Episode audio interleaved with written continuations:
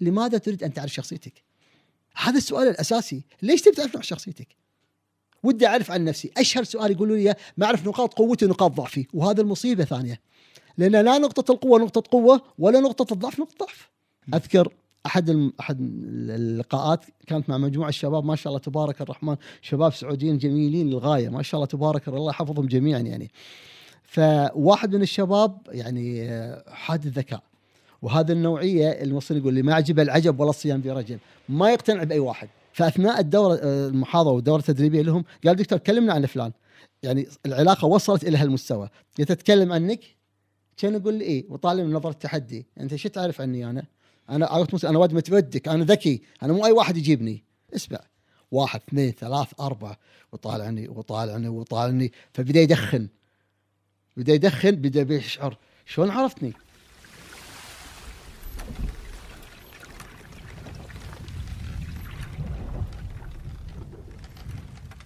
السلام عليكم ورحمة الله وبركاته. هذا بودكاست فلك من منصة إرساء وأنا ثابت وضيفي اليوم أبو محمد الدكتور موسى الجويسر وهو استشاري طب العائلة والخبير في علم أنواع الشخصية ضيفنا الجاء من الكويت. وسنتحدث اليوم حول موضوع يعني ربما يكون بديهي لكن للأسف مرات إحنا ما بنعرفه. هل نحن نعرف أنفسنا حقا؟ ما هي معرفة النفس أساسا؟ وكيف تؤثر معرفتي بنفسي على علاقتي بالله سبحانه وتعالى وبنفسي ومن ثم بالآخرين؟ أهلا وسهلا أبو محمد حياك الله أخوي ثابت حقيقة أنا سعيد جدا بهذه الاستضافة وأمانة يعني أنا ما أعتبر نفسي ضيف أنا أعتبر نفسي عند أهلي أهل الاردن بالنسبة لنا أهلنا عشنا معاهم ولنا معهم ذكريات بالكلام العامي هم لحمنا ودمنا أهلنا وحبايبنا يا أهلا وسهلا. أول مرة بتزور الأردن ولا من قبل؟ أنا هذه ثاني مرة. كيف شفت الأردن؟ الأردن صورتها ما تغير في ذهني. الصورة الجميله لشعب يعني في عنده عراقه وعنده عمق. شعب عربي أصيل. يعني لا تزال في عراقة العرب الأصيلة الموجودة فيها بكل رونقها صحيح أن في عالم مادي ما يتقابلون مثل هذا الأمر لكن لا يزالون يتعاملون معك كأنك واحد منهم. ما تشعر أنك غريب تشعر أنت بين أهلك وأصحابك. هذه ما تلقاها بأي مكان. هذه يمكن سهل أن تقال. يعني يمكن تلقى بلد مضياف. بكلامنا العامي سياحيا لكن شعب تتعامل معه إنك تشعر إنك أهلك وأصحابك ما أنت قاعد عند ناس غرب هذا ما تلقاه بأي مكان. طبعا. إلا ناس بالفعل أصيلين. أنا أقول هالكلام من باب إنهم يعرفون الخير اللي داخلهم ويستمتعون فيه. وأنا اللي الحق إني أفخر يعني هذه بلد وهذا الاهلي الحمد لله. يا أهلا وسهلا. أبو محمد لما حد يسألني كيف تعرف بنفسك؟ مباشرة ممكن يخطر ببالي التخصص الجامعي. نعم. يعني أنا بدرس كذا. أو العمل. أنا بعمل في كذا. بس ما بيخطر ببالي مسار أوسع ربما. فهل هي معرفة النفس فعلا؟ إنه بس أنا إيش بدرس إيش بشتغل؟ ولا أكثر من هيك معرفة النفس؟ شوف السؤال هذا يا أخي الكريم يعتمد على المعيار راح تتكلم عنه. إن كنت تتكلم عن المعيار علم النفس م. تتكلم على المعيار الاجتماعي أو أو الكلام العام مثل ما نتكلم عليه تحديد يتلخص في كلمه هويتك. المباحث العلمية في علم النفس مدارس مختلفة. يعني علم الشخصية بالذات عنده عدة مدارس مو مدرسة واحدة. وكل مدرسة أخذت جانب للانسان ما في مدرسة واحدة عندها تعريف شامل أو عام. كل كل تعريف يعطونك عنه رغم إنه شامل لكن أيضا تلقى فيه خلل.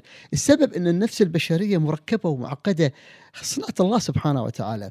وكل ما نعرف على الإنسان عبر كل هالسنوات لازلنا نخطي خطواتنا الأولى. لازلنا نكتشف كمية جهلنا بالإنسان. اللي إحنا العادة نحدد دورنا في الحياة عملنا في الحياة وهو جزء من هويتنا وليس كل هويتنا. لما أعمل هذا جزء من حياتك دورك في العمل. لكن أنت من؟ يعني أنت مو موظف أنت تعمل موظف. أنا فلان فلان هذا اسمك هذا مو هويتك. يعني قد تقول أنا فلان أو أنا فلانة هذا اسمك لكن مو هويتك. أنا كمسلم هويتي واضحة. هويتي واضحة أنا عارف أنا من. ما يسمونها الآن الأسئلة الوجودية. من أنا؟ من اللي خلقني؟ لماذا خلقني؟ هذه هويتي الحقيقية. أغلب من يتكلم عن هالأمور يلجأ إلى العلم الغربي. العلم الغربي رقم كل يعني الخير اللي فيه لكن لا يزال يبنى على علم مادي. العلم المادي يقف عند حقيقة أتعامل مع ما أراه مع المادة مع الدليل الملموس. الإسلام لا. الإسلام أعطانا وحي من السماء. في أمور ما تستطيع تثبتها في العلم المادي. حتى في الدراسات علم النفس ليس كل شيء تقدر تثبته. وحتى ما أثبتوا أيضا على علامة استفهام فلو دخلنا بهالدوامه ما راح ننتهي فنختصر صراحة نقول كالتالي حتى أنا أحدد الإنسان لازم أحدد هويتي. أنا لست استبات شيطاني. أنا خلق من خلق الله سبحانه وتعالى خلقني الله بهذه الطبيعة أعطاني مواصفات طبيعتي الإنسانية وحدد دوري في الحياة ماذا علي أن أعمله؟ أنا عبد لله. الله سبحانه لازم أتعرف عليه ثم أحقق الغاية من خلقي. طاعة الله في أمر اجتناب ما نهى حدد دوري في الحياة.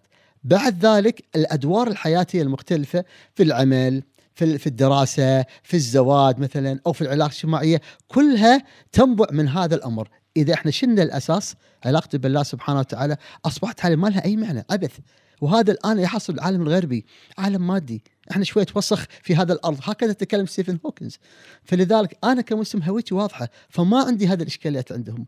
أنا مسلم عبد لله. خلقنا الله سبحانه تحقيق طاعته فيها أمر.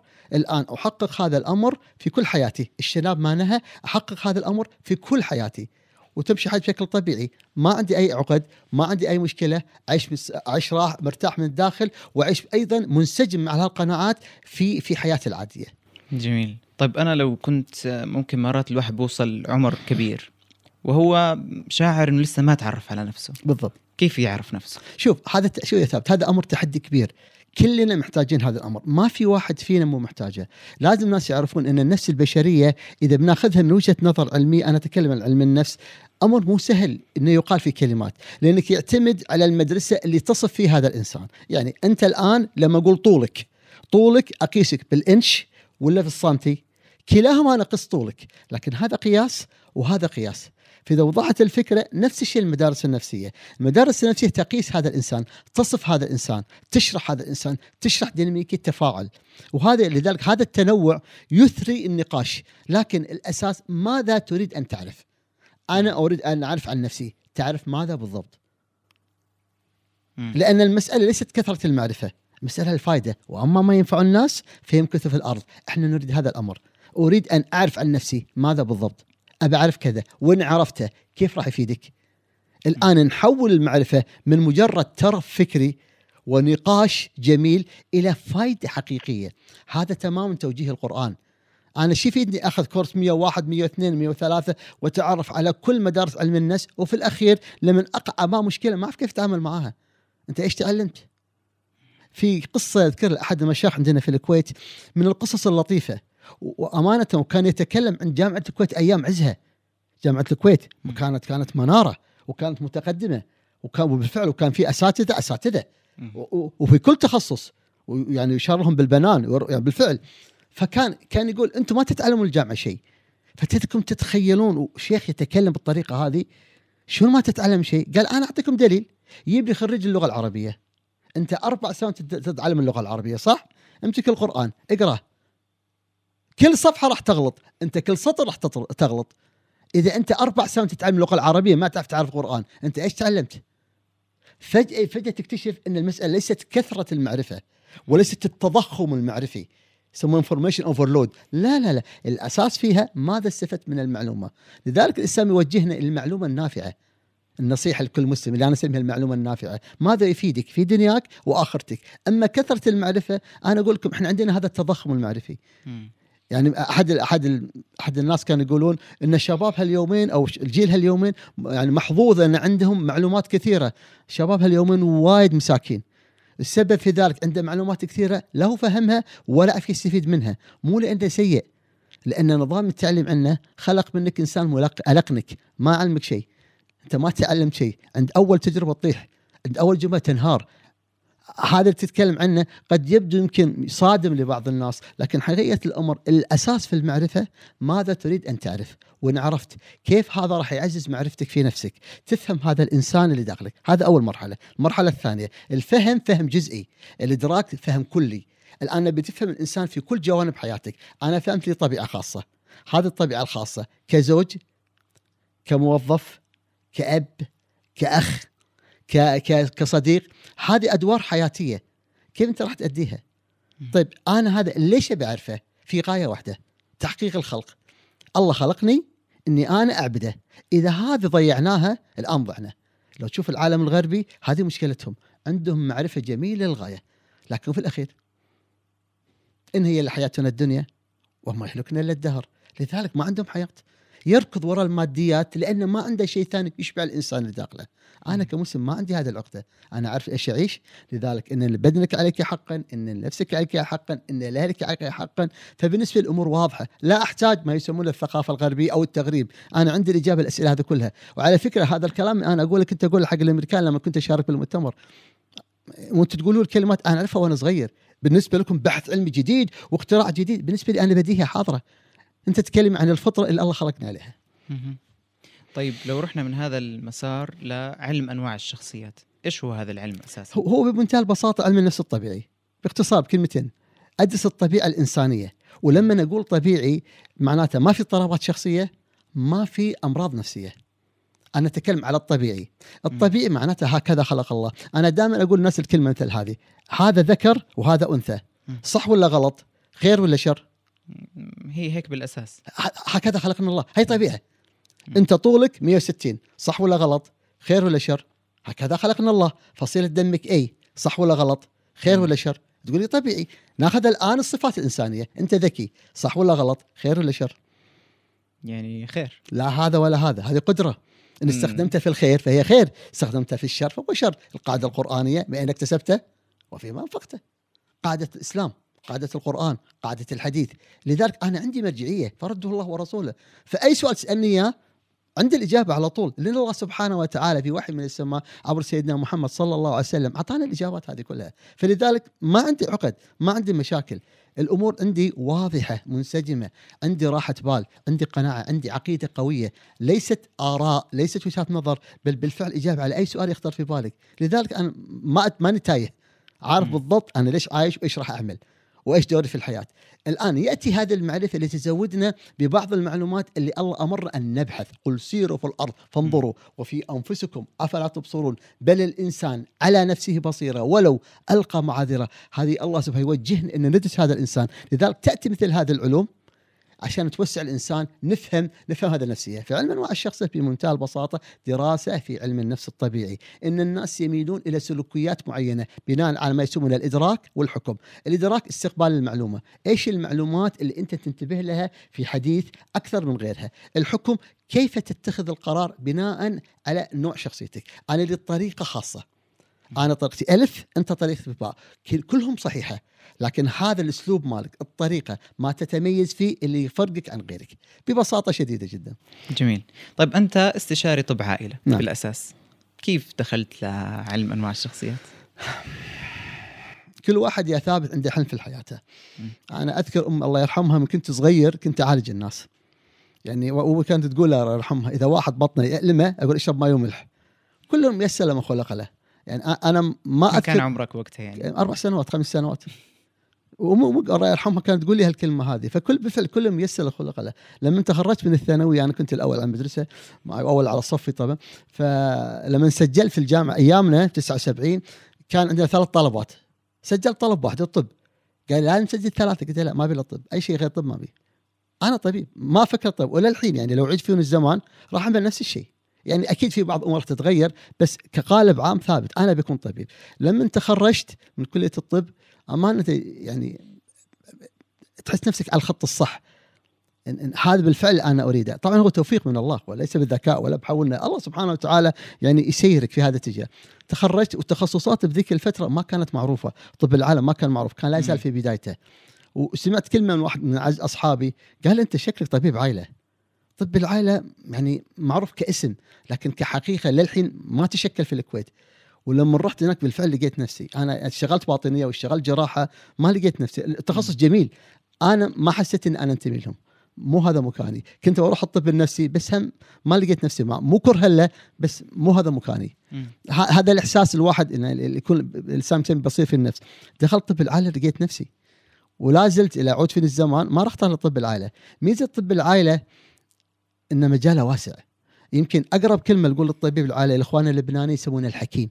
مم. كلمة الحكيم هي صحيحة 100% ودائما أقول أن طبيب العالم مو أي واحد يصلح له. المسألة مو عندك شهادة مو أنك ذكي. لا لا لابد تكون عندك صفات معينة تحتوي الناس. أخ كبير لهم أب كبير لهم صديق كبير لهم حافظ للسر عندك قدرة أن تتعامل مع فئات متنوعة من الناس. ولازم تعرف لما نقول تكون صدرك وسيع أنا أقصدها. لأنك راح ترى طيف طو كبير من التعاملات الإنسانية من الشرق إلى الغرب، من اليمين إلى الشمال، من أحسن شيء لاسوء شيء، لازم عندك القدرة تتعامل معهم باحتراف، تستوعب الناس، مو أي واحد يقدر عليها. غير ذلك طب العائله أنت الأساس، أنت يأتيك المرض مو متشكل وأحيانا قبل ما يحدث المرض. فلا بد يكون عندك حريص على المريض ويكون عندك خطة منهجية للتعامل معها، المريض يجيك مرة وثنتين وثلاث وأربعة، لابد يكون عندك إجابة، هذا الترتيب التجهيز يحتاج يعني إنك تعرف أج... يعني أمور كثيرة عن تخصصات متعددة، هذا الطبيب أنا أحب أرتقي بالخدمة مالتي، أنا أعتقد إن هذه أمانة الله يسالني يوم القيامة وأعتقد هناك خدمة نوعية ليست فقط كلام حلو، أنا دائما أقول المريض لا يريد كلمة حلوة، المريض يريد كلمة حلوة محترفة. يعني حينبسط معك. قلت لك كلمه حلوة أنت طيب خاطره لكن حقيقة الأمر يريد كلمة علمية محترفة. كيف تتكلم معاه بأسلوب علمي رصين دقيق مبني على أدلة؟ اللي نسمي الحين الطب المبني على براهين evidence based medicine ثم بعد ذلك خذيت الزمالة بفضل الله سبحانه وتعالى من تفضل علي. ما في بعد ذلك شيء. إحنا عندنا هذا أعلى شيء ماكو شيء. يعني إلا أن تكون مدرب في برنامج التدريبي للأطباء. أنا أحب التدريب هذا بس كنت أحس إنه وايد ضيق علي. يعني أنا أحب أكون يعني أتسع في الحركة فما كنت أعرف ولا كان في شيء موجود. يقدر الله لنا سافر الحج. وهني كانت المبدأ. سافر الحج كنت أنا طبيب حملة. وأثناء في حملة الحج واحد من أعز أصحابي الله يحفظهم من الجيل اللي قبل إخواننا الكبار كنا نسميهم الجيل اللي قبلنا معي كان هو عنده دكتوراه في من أمريكا وقدر الله شفته في الحج. وكنا قاعدين في مزدلفة. وطبعا أنا طبيب الحمله ما أقدر أنام لأن صباح العيد يوم العيد هو يوم الشغل الأساسي، الناس يوم من الحج تعبانين فلازم تعالجهم، فلازم أخلص المناسك بسرعة وأفتح العيادة من الفجر. بدأ يتكلم عن شخصيات الناس، أنت كذا وأنت كذا وأنت كذا. لفت نظري يعني شلون تقرأ الناس؟ قلت لو أنا كان يقول لي كذا وكذا وبدأ يتكلم عني من الداخل. بدأ يقول اللي داخلي ما نعرف أقوله. اللي أحس فيه ما نعرف أقوله ولما قال لي قلت له صح كيف عرفت؟ فقال لي الكلمة السحرية أنا اقراك كأنك كتاب مفتوح. تقرأ كأنك كتاب مفتوح؟ أول مرة أسمعه يقول هالكلام، كيف؟ فقال لي إن أنا أنا إن كان حضر رسالة الدكتوراه في الإدارة في أمريكا ومن ضمن الكورسات التعليمية كان علم انواع الشخصيات، وكان هو أول مدرب حسب معرفتي بالخليج العربي، كان يدرب ذيك الفترة. فطبعا مسكته، أنا كنت محتاج النصيحة. شنو الخطوة الثانية؟ قلت أمريكا what's next ثم ماذا؟ ما ما, ما في شيء واضح. فما ما- ما جاوبني. ما راح أتركك لما تجاوبني بعدين عرفت ليش ما جاوبني. يعني هو مو كان لا يريد أن ينصحني بس مو كل الناس يحبون النصيحة. الناس ما يحبون أحد لا تخليه يفكر ولا تنصحه. عيشني في الخيال أضحك علي أحبك. لكن تصحيني؟ لا ما أحبك. فأنا مسكت قلت له ما راح أتركك. كم كان عمرك وقتها؟ أنا كنت يعني تقريبا أقدر أقول لك أقل من 40 37 شيء مثل. هذا. اي لأن اخذت شهادة طب العائلة معي وخلاص يعني خطي صار واضح الحين. وامانه كنت في قمة السعادة في في عملي يعني. يعني ما تتخيل سعادتي مع الناس. أنا ممكن أشتغل اليوم كله حتى بدون معاش. أحلم عليه هذا حلمي. أنا قاعد أحقق حلمي. فضل الله سبحانه وحده. فقال لي فقال لي عن الفكرة هذه تماما. تركته ورديت الكويت. بعد عشر شهور من هذه الحادثة رحت زرزه في مكان عمله. هو يشتغل في مكان مسؤول عن توظيف الكويتيين. إحنا الخدمة المدنية عندنا. فطرقت عليه الباب.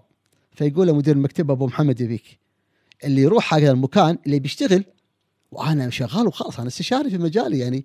فقال لي عامر أبو محمد يعني.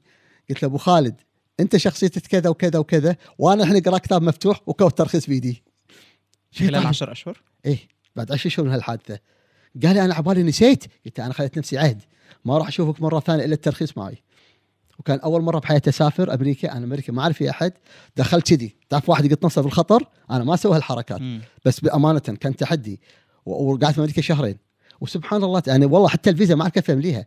معي ودخلت ومن فضل ربي عليه من فضل ربي عليه من فضل عليه سبحانه وتعالى. من أول مرة أخذت الترخيص على طول. لأن أنت كان في امتحان الامتحان ما كان سهل. سبحان الله تعالى. وهناك بديت اتعرف على أنواع الشخصيات. لك تتخيل كان المشاركين بالدوره حوالي 65 شخص 35 نوع شخصيتي. نوع شخصيتي. مم. فتعرف لما أشوف نفسي 35 واحد اطلعهم هذا مثلي. كنت أتوقع أن أنا من سكان المريخ ما من سكان الأرض لأن ما حد فاهمني. أكلم نفسي. وقفنا صف واحد أطالع يقول نفس كلامي. هذا مثلي. بصف أنا دكتور وايد أنضج منهم يعني. معي لكن هم يعني كانوا للحين خام. ففتح علي مجال ما كنت أقدر أتخيله. الآن بديت أفهم المريض. الإحساس اللي داخلي اللي كان طبيعي وهذا صاحبي اللي قال لي إياه. قال أنت عندك إحساس طبيعي في الناس. يسمونه في العلم strong people affinity أنا أشعر بالناس من غير ما يتكلمون. أحس أقدر أتكلم عنك اللي أنت ما عرفت تقوله. هذه خصه طبيعية في نوع شخصيتي. فإذا أخذت في التعليم والتدريب راح تتطور المسألة. وقال أنت تصلح حق العلاج النفسي تصلح حق التدريب تصلح حق الاستشارات. وبالفعل قال شيء أنا أريده بس ما ما يعني ما, ما كنت أرى نفسي أهل لها أو أقدر عليها. وانفتح علي باب الخير. ولك تتخيل النقلة النوعية اللي صارت في طريقة عنايتي في المرضى. أنا عيادتي يمكن تشتغل الرعايه الصحيه الاوليه أزحم عيادة. ولك تتخيل كل أطياف التفاعلات الإنسانية، المشاكل، الزوجية، بالعمل، الشخصية، كلها عندي، هذا خلق لي يعني خلينا نقول مستوى علمي وايد كان متقدم في ذيك الفترة. ولا زلت يعني حتى يعني اللي تشرفت بخدمتهم في الكويت للحين يتذكرون الكليشيهات اللي نسميها اللي هي العبارات اللي كنت أتكلم فيها الناس. باللغة العامية أنت عربي أكلمك عربي. لما تكون إنجليزي أكلمك إنجليزي. لما تكون فرنسي أكلمك فرنسي. هذا في الكلام. نفس الطريقة. نوع شخصيتك ألف أكلمك بيتناسب معك. نوع شخصيتك باء اكلمك بيتناسب معك. وهذا الفرق فأنا أكلم أكثر من لغة بوقت واحد. فيشعر المريض إني أكلم نفسي. هذا الإحساس إني أمامي فاهمني أتكلم معاه بدون حرج إني أنا مرتاح مثل ما يسمون في طب العائله أنا موجود علشانك تعتبر قيمة أساسية في العمل الطبي المحترف. أنا ما أتكلم على الكلام اللطيف. أنا أتكلم على احتراف علمي بأعلى مستوياته. التواصل على أعلى مستويات العلمية وهذا أنا كنت حريص عليه. مم. طيب أنت كيف أصبح نوع شخصيتك أو أنا أو أي حدا كيف أصبح نوع شخصيته هيك؟ هو فقط من خلال إنه هو ولد هكذا نعم. ولا مع الوقت بتغير هل هل الشخصية شيء ثابت ولا, ولا أنا أتكلم على جزئيتين. دائما يسالون هالسؤال يقول سؤال. أنت مولود ذكر بعد خمس سنوات تصير غزال؟ نعم. اذا الشخصية ما تتغير لكن تتطور. وهذا التطور يسمونه لو التطور الطبيعي. هذا التطور أحلى مثال عليه وجه الطفل. أول ما يولد الطفل وجهه يوم. بعد شهر هو نفس الطفل تغير شكله بس هو نفس الطفل. بعد سنة نفس الطفل تغير شكله. بعد خمس سنوات نفس الطفل تغير شكله. هذا التطور تطور طبيعي. جسمه يكبر شكله يكبر لكن لا يزال نفس الطفل الشخصية نفس الطريقة. وهذا التطور الطبيعي لا دراسة العلمية. كيف تتطور شخصيتي طبيعيا؟ هي لا تتغير هي تتشكل.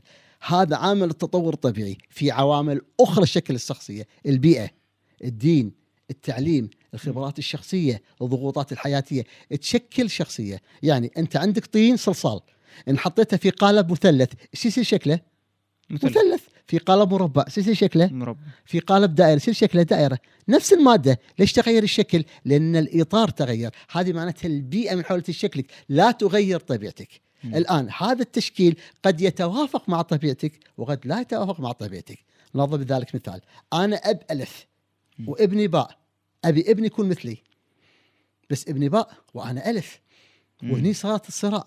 لازم ابني يصير مثلي.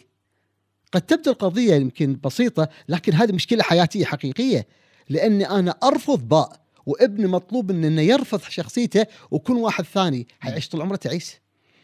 هنا أنا ما أتكلم عن الأخلاق أنا أتكلم على رفض الطبيعة رفض حقيقة هذا الإنسان. هذا يعني أنا يعني عندي قصص كثيرة من ناس يعني صالحين حريصين ناس محترمين وجادين لكن رافض شخصية ابنه يعتبر ابنه غلط ابنك مو غلط ابنك هذه طبيعته. لكن أبي اعلمه يكون رجل يعلمه يكون رجل بطبيعته. مو يكون نسخة ثانية منك. إذا الطبيب يجيب طبيب وإذا المهندس يجيب مهندس ترى ما تتغير الحياة. طيب شو المساحة والفرق ما بين الشيء اللي أنا بقبل فيه التغير أو الاختلاف الشخصيات وما بين لا إنه الاختلاف هذا أو يعني المسار خطأ أساسا. يعني مش هو عبارة عن اختلاف شخصيات وإنما مسار بحد ذاته هو أصلا مسار خطأ. شوف نبي نفرق بين قضيتين. بين الثوابت الأخلاقية اللي إحنا ما نختلف عليها بين الأصول اللي ما نختلف عليها وما بين الدين اللي إحنا ما نختلف عليها ثوابت. ما نختلف عليها. كلنا نصلي. هذه هذه ثوابت. كلنا نعبد الله هي ثوابت. كلنا نحترم ضيفنا هي ثوابت. لكن طريقة الأداء اللي تفرق. يعني أنا الآن عربي فلما أقول لك أنا أحبك أنا أحبك. بالإنجليزي ما أقول أنا أحبك أقول لك I love you الآن إذا أنت عربي وأقول لك I love you وانت ما تعرف انجليزي ما تفهم لغتي هل أنا منسجم مع طبيعتي لما أقول لك I love you ولا لازم أقول لك إياها بالعربي؟ لا لازم تقولها بالعربي ليش؟ عشان أفهمك طب ليش ما أنت تفهم إنجليزي؟ ممكن أنا ما عنديش إنجليزي بالأساس لاحظت لاحظت التحدي مم. هذا تماما الأب يربي ابنه لازم تصير مثلي يا حبيبي ابنك مو مثلك مم. إذا أنت طلبت يكون مثلك فغير هويته حيعيش طول عمره تعيس لأنه لابس ثوب مو ثوبه. بس أنا بعلمه يكون رجل. يعلمه يكون رجل على طبيعته. يمكن أقول لك يمكن هذه القصة يعني قصة واحدة من يعني قدر الله تكون أردنية يعني من كرام الناس. أم حريصة للغايه يسمون overprotective. حريصة لدرجة درجة إنها تحمي أولادها من كل شيء. دخلت علي المكتب عندي مكتب استشارتني في الكويت. وانسانه ما شاء الله تبارك انسانه فاضلة. دخلت علي دكتور ابني ما يسمع الكلام أنا أعمل معاه وأنا معاه وأنا معاه. الأم الحريصة للغاية يعني فوق ما تتخيل يعني ما أقدر اوصف حرصه انسانه محترم الله يحفظها وتقول دكتور صدق الواجب أنا أكتب له إياه، الخريطة أنا ارسمها له. فلما أنت تسمع هذا الكلام تتوقع صورة معينة عن الولد الولد عمره 15 سنة. مم. يعني صورة معينة الولد هذا سيء. قلت خير إن شاء الله تعال خير يجي الولد. دخل الولد قلت له هذا هذا تقولين عنه؟ هذا رجل هذا. طب كيف دكتور؟ ما يسمع الكلام. قلت له ابنك رجل. ابنك مو بس يعتني فيك يعتني فيك وأهلك واهله كلهم. أهل أهل ابوه واهل أمه. هذا رجل هذا. قال يا دكتور ما اسمع الكلام. قلت له قلت حبيبي. المسكين جايني يعني تحس الألم في وجهه. مو قادر يقنع أمه إني أنا رجل. لي طبيعة مختلفة. قلت أقعد أنا عندي شاشة كبيرة في الدوام قلت أقعد يا حبيبي. طبعا أنا مسكته بس من باب أحسسه بالأمان. فقعد يا حبيبي. قلت يا يما أنا وريت ابنك من؟ كان اوري شخصية ابنها. واحدة بواحدة. بس هذه أوقف. شوي. أنت كيف أصلا عرفت إنه مباشرة إنه رجل وإنه عرفت شخصيته؟ حقول لك حقول لك حقول لك عليها. لأن هذه هذه الخبرة المتراكمة عندي. أنا عندي أعلى درجة علمية في كاشف الشخصية. وقلت لك أنا أحمل خبرة 25 سنة وأنا تدربت على أكبر الأسماء اللي كتبت العلم. غير ذلك أذكرك أنا نوع شخصيتي عندي إحساس قوي في الناس. فأنت تتكلم وليس ليس ليس تخمين. لا لا انت تتكلم على منهج علمي موجود والمنهج العلمي خليني اقراك بسرعة. أنا أعط- أنا سهل ما دام سألت هذا السؤال قبل ما ننتقل حق قصة واحدة أنت رايح السوق كيف تعرف هذا رجل ولا امراه؟ مبين مباشرة. شلون عرفت؟ ما تكلم أول مرة تشوفه. لا حد تقول ما يحتاج هذا شكل رجل شكل امراه اذا هناك علامات تقيس عليها. كيف تعرف هذا كبير ولا صغير؟ مبين مباشرة. شلون عرفت؟ والله إنك ساحر. لا لا لا أنت أنت عندك خاتم سليمان أنت. فجأة تكتشف إن المسألة مو بالطريقة هذه. لا لا. في علامات نقيس عليها الناس. وهذا تماما قاعد أقول لك عليه الشخصيات لها علامات تقاس عليها فقط. مم. فالمسألة مو سحر جميل. ولا تخمين ولا بلورة سحرية. في علامات سلوكية تقيس عليها. في أشكال تكون معها. وهذه يعني اللي يقرأ في العلم يعرفها موجودة. وأرجع م. أقول هذا الكتاب على فكرة ترى موجود. يعني أي واحد يقدر يشتريه. ليس سر. م. فالمهم دخل عند الولد بديت أوريه الشخصية له. واحدة بواحدة. وكل ما يتكلم يطالع أمه. ما, ما قلت لك؟ هذه كانت حركته. كل ما يقول لي شيء يطالع امه ما قلت لك؟ يعني لازم الدكتور موسى يقول لك الكلام هذا كله. مسكين حبيبي نزلت دمعه من عينه. لأول مرة يحس إنه طبيعي. هو عباله أنا فيني مشكلة. فشو تقول للام دكتور ما يحل الواجب. قلت وأنت إيش عليك؟ أنت وانت مالك. ولد يقول كانت هذا حركته. ما يحل الخريطة. وأنت إيش حشرك؟ هو سألك هو اشتكالك. ويعمل الحركة هذه؟ الأم من كثر ما هي حريصة منعت الابن إنه يؤدي دوره الطبيعي يعملها. ده ليش الولد ساكت؟ لأنه ما بيرد أمه. امي بتحل الخريطة بقول لها لا. امي بتكتب الواجب عني بقول لها لا. لأنه يحترمها ويقدرها. بس يا اما أنت ما أعطيتني المساحة أكون أنا. أنت أنت خنقتيني. من شد حبك لي لازم أمشي على قناعتك يا إما أنا مو رافض قناعتك ولا رافض نصيحتك لكن أديها بطريقتي مو بطريقتك. إذا فهمت الفكرة هذه تماما اذا خذيناها بلغة الطبخ عند النساء كل واحدة عندها طريقتها في الطبخ كل واحد عنده طريقة إدارة البيت كل هذا صح. لكن هاي طريقة وهذه طريقة. إذا فهمنا هالكلام لو ابن مسكين حبي نزل دمعه من عينه والله حبيبي العور قلبي يعني أمانة لأن حسيت إنه مشكول. يا ماما ابنك ما في إلا العافية. قلت لك ابنك هذا رجل. تقول دكتور كذا؟ قلت له أنا أعرف ابنك ابنك ما تعرفين أنا أعرفه. وما راح أقول لك كلام. أبي تشوفون الدليل العلمي. هذا بحث علمي وهذا وصف علمي مو مو أنا اللي كاتبه. هذا مأخوذ من الدراسات العلمية موثقه فلما شفت الشكل الأم بعدين هدت. يعني ابني ما في شيء له؟ أنت من كثر ما أنت خايفة على ابنك وحريصة عليه خنقتيه. مو مو إنك أنت سيئة. أنت أم عظيمة. لكن في الأخير نسيتي إنك أنت عملتي عن ابنك كل شيء.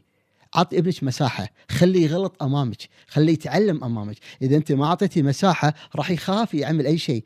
ليش؟ لأنه ما راح يحوز على ثقتك ولا على حبك ولا على دعمك. وبالأخير ما راح يحقق الصورة إنك أنت تثقين فيني، أنت حرمتي من حقه الطبيعي إنه يعتني فيك، اتركيه يعتني فيك. بطريقته راح يعطيك فوق ما تطلبين. إذا أنت في بالك هذا المستوى ابنك يعطيك هذا المستوى، الآن حيعطيك كل الخير اللي داخله، لكن يخاف يعمل شيء، لأن أي شيء يعمله ما يرضيك، إذا ليش يعمله؟ قد تبدو المسألة بسيطة لكن هذا تحدي حقيقي، يعني هذه المساحة إني أنا أربي عيالي يعيشون حياتهم. أنا عين عليهم. أنا ما أتركهم. لكن في الأخير في مساحة خلى يغلط أمام عيوني. وهذه قاعدة تعلمناها من اللي قبلنا. ابنك يغلط أمامك لا يغلط وراك. إذا أنت ما تحملته ترى الشر ما راح يعلمه. الشر راح يخربه. خله عندك. وخليه يغلط أمامك وتناقش معه وعلمه. لأنه مو مولود كامل. وإذا ما غلط ما راح يتعلم. هذا مو معناه اتركه على حل الشعر قلت إخواننا المصريين. لا لا لا. معناته أنا معه خطوة بخطوة. اعلمه سوالف الرجولة. المرأة اعلمها سوالف الأنوثة. هذه من نعلم الأصول نعلم التقاليد نعلم الخلق الحميد. وامشي معه وحدة بوحدة. ولما يغلط أتناقش معه أنا بيفهم. مجرد ما فهم حيستوعب حيتصرف بشكل صحيح. أنا أعرف المعادلة ليست بهذه البساطة لكن أنا أحاول أيسر على الناس بقاعده بسيطة جدا. أولادنا منا وفينا لكن ليسوا نحن. في نقطة نحن دائما ننساها. تعرف إيش؟ أنا من كنت صغير كنت محروم من كذا وكذا وكذا. أبي أبنائي ما ينحرمون مثل ما أنا حرمت. فبعطيهم الشيء اللي فقدني. وهذه مشكلة ثانية. لأن ابنك مو محروم. أنت تشوف نفسك في ابنك. صح. بس ابنك مو أنت. وهذا على كثر ما هي حقيقة لكنها مؤلمة للأب. لأن أعتبر ابنك قطعة مني امتداد لي. صح. بس ابنك إنسان منفصل عنك. بنتك انسان منفصل عنك. هذا الكلام ما يسعد الآباء. لأن أشوف ابنك قطعة مني. هذا مو خطأ. هذا صح لكن ابنك شخص مختلف عنك إذا عشنا هذا الواقع الآن تفهم ليش علم أنواع الشخصيات يساعدنا. لأن يعطيك هذه المساحة. أستمتع بأبوتي وأمومتي أمارسها بكل أطيافها. لكن في الوقت نفسه أعطي ابني مساحة والمساحة ليست مساحة حرية مساحة ينمو بشكل طبيعي أمام عيني. يكون الشخص اللي أنا أفخر فيه وأعطي مساحة إنه هو ينمو بشكل طبيعي وأكون الولد اللي أنا افخر وأثق فيه. يقول ابني فلان أو بنت فلانة. هذا الكلام سهل لكن في مدارس كثيرة كل ما أبين عليهم أنت ما فيك إلا العافية يا بابا يا ماما لكن ابنكم امتداد لكم ليسوا أنتم. طيب لما حكينا عن موضوع علم أنواع الشخصيات وأنت دخلت لهذا العلم لما دخلت له شعرت إنه الناس الموجودين في هاي المساحة كمتخصصين في ناس منطلقين من اتجاه إسلامي أو من يعني تفكير إسلامي لهذا الموضوع علم نفس إسلامي ولا في مسارات أخرى مرات بتروح خارج إطار العلم؟ لا أول ما بديت هذه المعرفة ما كان في أحد موجود أصلا يعني. ولا الحين يعني أغلب الموجودين يعني هي المشكلة في في التدريب العلمي ياخذ وقت طويل. يعني المسألة ليست تعرف المعلومة أو تحضر الدور إنك تستوعب المعرفة العلمية. يعني أنا أنا أعطيك على واحد من الأسماء الكبيرة اسمه دكتور جون بيبي. دكتور جون بيبي من الأسماء الكبيرة في علم أنواع الشخصيات. هو طبيب نفسي في امريكي أعطانا يعني معادلة خلينا نقول نموذج يعتبر عميق للغاية في علم أنواع الشخصيات. عدل عليه بعد عشر سنوات. لكن لما تقرأ اللي عدل عليه التعديل مو عادي. مو أي واحد يقدر يكتب لك هذا التعديل. عشان تدرك هذه الحقيقة إذا أنت مو عايش داخل التفاصيل هذه الذرات التفاعل النفسي ما راح تفهم إيش يقول لك. إذا فهمنا هذا الكلام إن ندخل في العمق النفسي لازم نعرف أصل العلم. دكتور كاريون كوريون دكتور هو هو نصراني من عائلة استشراقية درس الإنسان في الحضارات المختلفة في الهندوسية وفي البوذية ولذلك كلامه مليء بهذا الكلام. هو أراد أن يجسد ظهر الإنسان. من هو الإنسان؟ فإيش اللي كان موجود عنده في نهاية القرن التاسع عشر بداية القرن العشرين؟ كان عنده الحضارات الغربية والحضارات الشرقية وراح حق أمريكا وقعد مع الهنود الحمر. هذه كانت الحضارات اللي درست الإنسان. فهو درس إنسان من ناحية لذلك وايد استشهاداته موجودة في مثل هذه الحضارات. أنا بالنسبة لي بيني وبينهم حاجز كبير لأن هذه حضارات وثنية. العقيدة مالتهم باطلة. فلذلك هذا صار التضارب.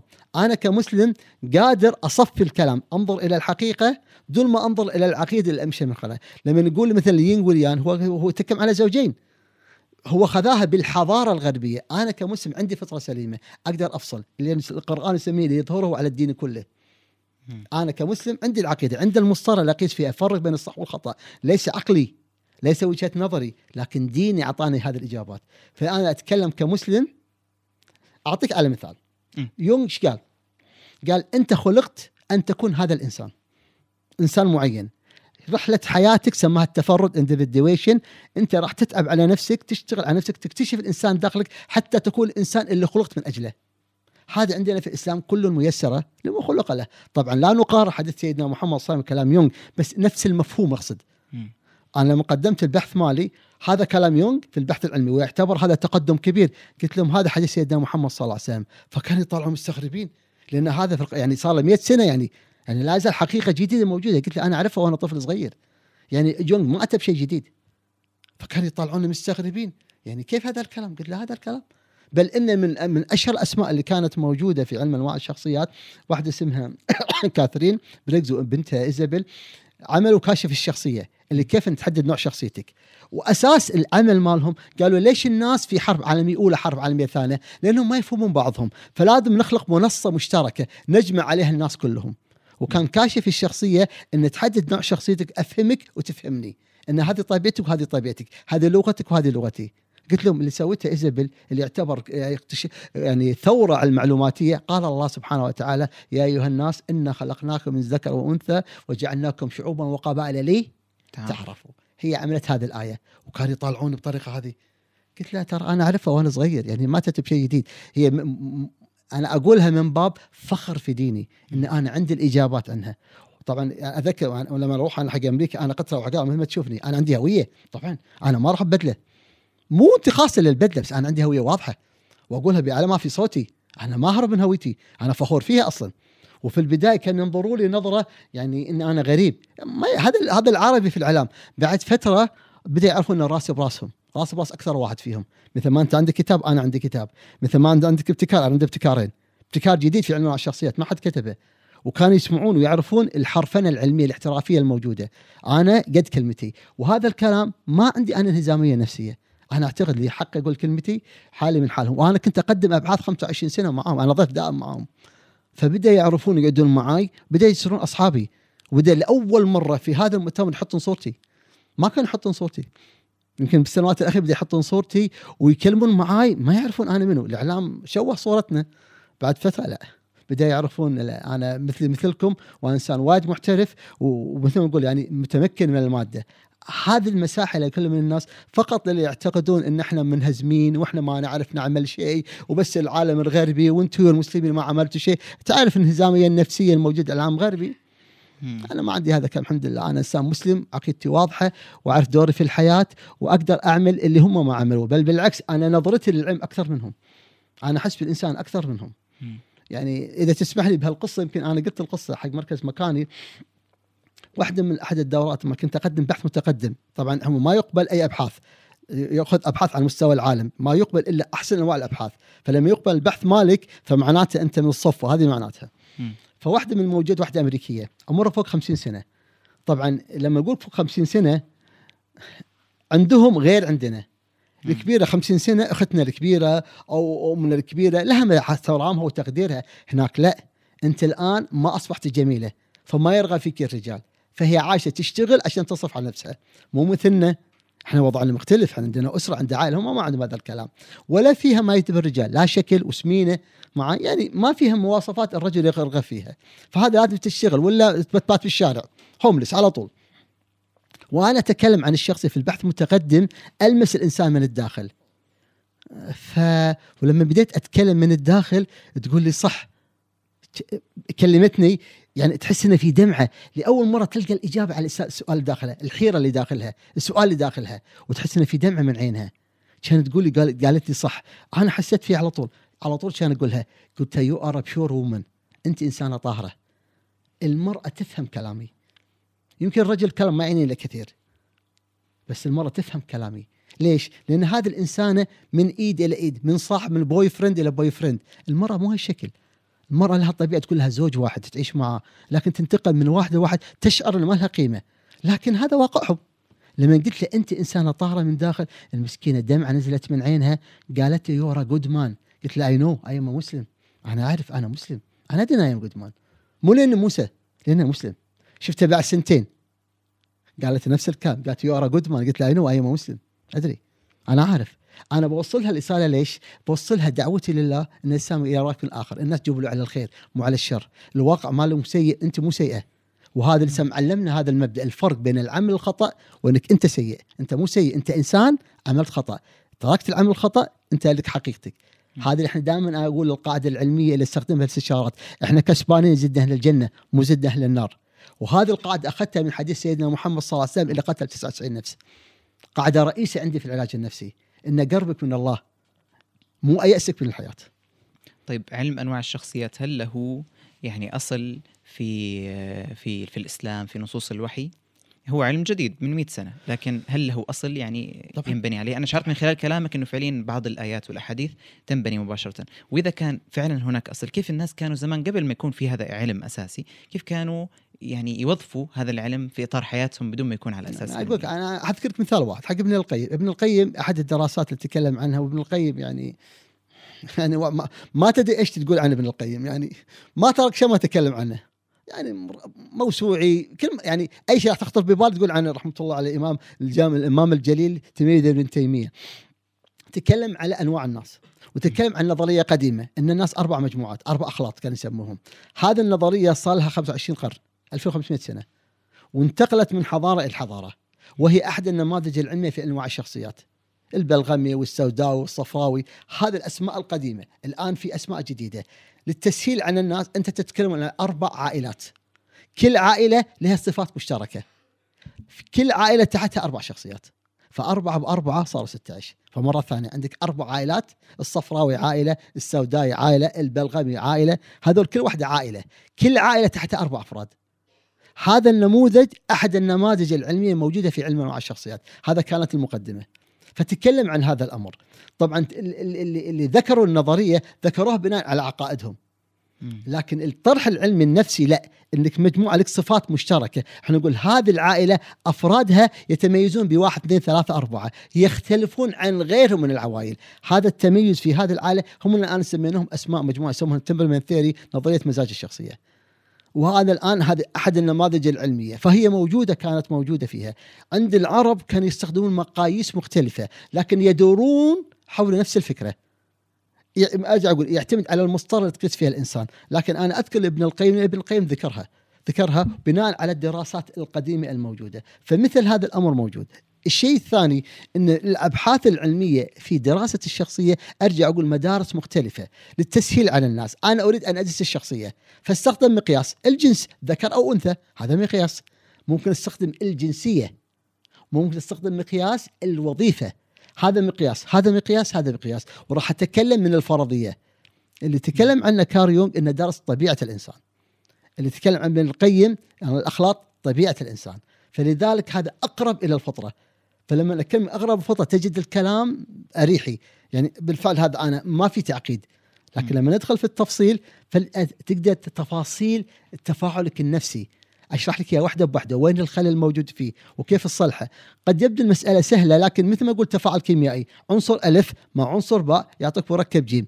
هي نفس القاعدة موجودة. أنا كلمتك على الطبيعة الفطرية وهذا يعطي قوة لهذا العلم لأني أقدر أحلل سلوكك إلى لغة قابلة للفهم ثم أوجهك توجيه الصحيح بما يتناسب معك بحيث أنت تفهم وتستوعب وتوجه حياتك. أنا مو جاي أوجهك بقدر ما تكون بصير بهذا الانسان ليش عملت الصح؟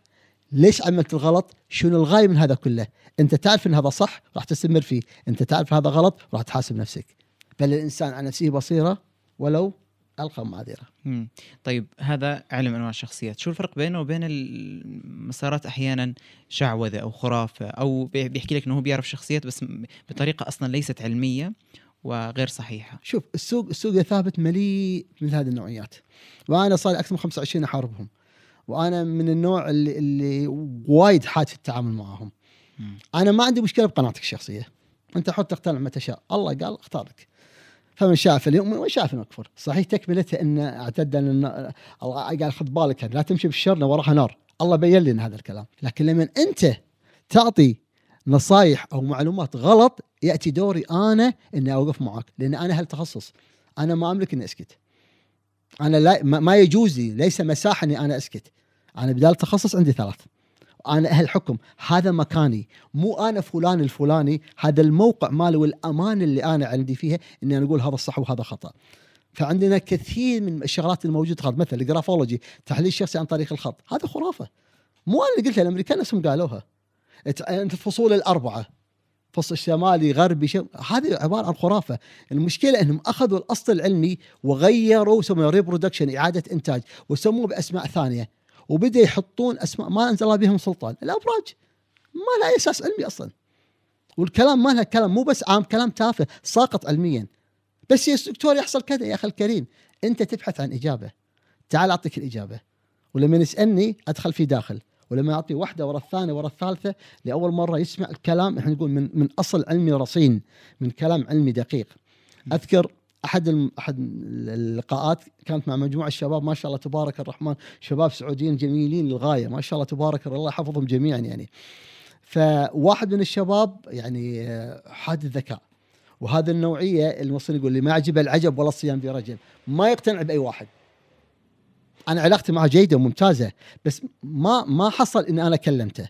فأثناء الدورة المحاضرة والدورة التدريبية لهم قال دكتور كلمنا عن فلان. يعني العلاقة وصلت إلى هالمستوى. طبعا أنا ما أحلل الناس أمام الناس لأن في سرية موجودة يعني خصوصياتك.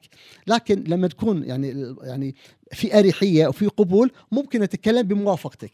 هو ماكو سر يعني ماكو شيء غلط هني. لكن أيضا حماية حدود الناس يعني مو كل واحد يحب يتكلم عنه أمام الناس. م. هذا حقك الطبيعي. يتكلم عنك كان يقول لي إيه وطالع من نظرة تحدي. أنت شو تعرف عني أنا؟ أنا أنا واد متودك أنا ذكي أنا مو أي واحد يجيبني. انت تكلمني أنا تلعب مع محترف اسمع. واحد اثنين ثلاث أربعة. وطالعني وطالعني وطالعني فبدأ يدخن. بدأ يدخن بدأ يشعر شلون عرفتني؟ ويقولوا لي صح يقولوا لي صح يقول أنا أدري صح. أنا أهل تخصص أنا دست المجال صار 25 سنة. من كثر ما دخل الشماخ ماله شاله. مو كان متضايق لأول مرة بحياته مثل واحد يأسرك. عرفني فهمني جابني صادني. وأرجع أقول مو القصد أكسر كرامتك العكس هو الصحيح. لأن هذا الإنسان ليس من السهولة عليه يسلم نفسه لأي واحد. مو من السهوله ادخلك داخل خصوصياتي. لازم تثبت لي جدارتك. أنا ما عجبني العجب ولا الصيام في رجب. إذا ما أثبت لي جدارتك وهذا الأسلوب أنا أستخدمه مع بعض الناس اللي يكون عنده معاناة لكنه ما أقدر أثق بأي واحد. ليش تبين أفتح لك نفسي؟ أنت ليش تسوي لي عملية إذا أنت مو جراح ممتاز؟ فهذا اللي أتكلم عنه من الحساسيات الكبيرة في العمل. لازم نحترم الناس وكراماتهم. فلما بديت أتكلم معاه بدأ يطالعني يقول لي يعني أنت فهمتني وبديت أقول له اللي هو مو عارف يقول لي إياها. بديت أجاوب على السؤال اللي مو عارف يقول لي إياه.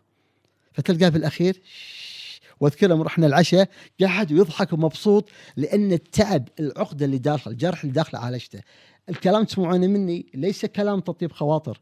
أنا أكلمكم على أمر علمي دقيق للغاية. اللي ما عاش التجربة ما يعرفها لكن اللي يعرفني وقاعد معي هذا بالنسبة لي واقع طبيعي. أنا أسمعك وحط يدي على الجرح وأريحك على طول. إذا تسمح لي أعطيك مثال بسيط جدا. بس عشان الناس يعيشون معي كم مرة سمعت يا ثابت واحد يقول أنا ما أبي هذا القلب هذا القلب الطيب تعبني. كم مرة سمعتها؟ موجودة. موجوده كثير. مم. أنا أتكلم عن الناس الاجواد أمثالكم. فيقول أنت تعبني هذا القلب. ما أذاني هذا القلب. تعب ما ابي القلب ابي ابي أبي اكون أبي اكون أبي اكون ذيب. أبي اكون وقعدت اطالعه انت انت أنت فهمت إيش قاعد تقول؟ يقول دكتور أنا تعبت هذا القلب. قلبي طيب. قلت له شو المشكلة؟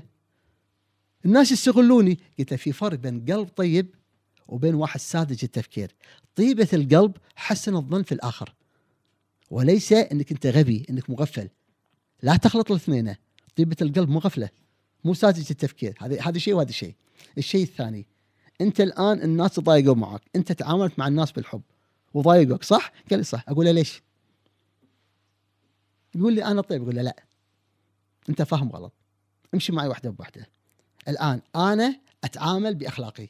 أتعامل إيش؟ بأخلاقي. بتربيتي بديني. فتعامل مع الناس بأخلاقي وبتربيتي بديني. شنو ردة الفعل الطبيعية؟ إن الناس يتعاملوا معي بأخلاقهم صح؟ فالسلام عليكم. إجابة السؤال. عليكم السلام. تعاملت بأخلاق وطيبة إيش المفروض آخذ؟ أخلاق وطيبة هل هذا واقعي؟ لا.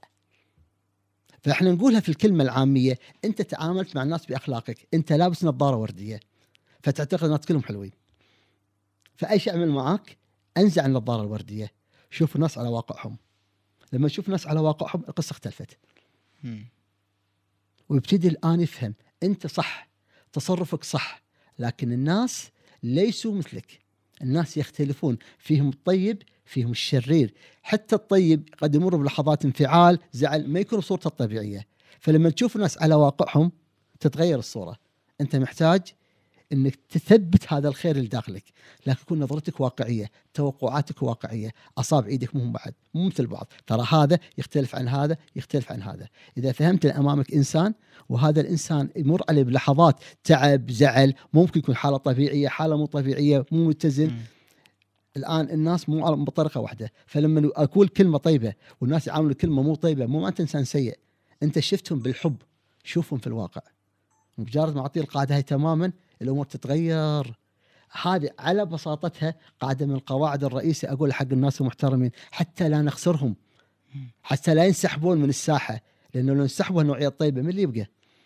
وقيس عليها الطبيب، المهندس، الشيخ، الأب، الداعية، كل هالنوعيات المحترمة من الناس ينسحبون لأنه يتألم، فأنا علمي كيف تحمل الإنسان اللي داخلك بدون ما تفقد هويتك ولا الخير اللي داخلك. مم. أنزلوا الناس منازلهم، خاطبوا الناس على قدر عقولهم مو على قدر عقلك، اعطى حجمه الحقيقي، شوفه بواقعه مو بالحب اللي في قلبك، هذا مو الحب غلط، انت وجهته غلط بس. فإذا فهم الطريقة هذه وابتدي عادك أفصل مع على حسب نوع شخصيته. أنا حليت اشكالات تعتبر مشكلات الكبيرة عند الناس المحترمين رجالهم ونسائهم. وهذه القصة تتكرر عندي يعني أكاد أقول لك يوميا يعني. أنا أحد الناس اللي عانيت منها، أنا طبيب،. أنا شغلتي هذه، شغلتي الأساسية أهتم بالناس وكنت كان كانوا يضايقوني.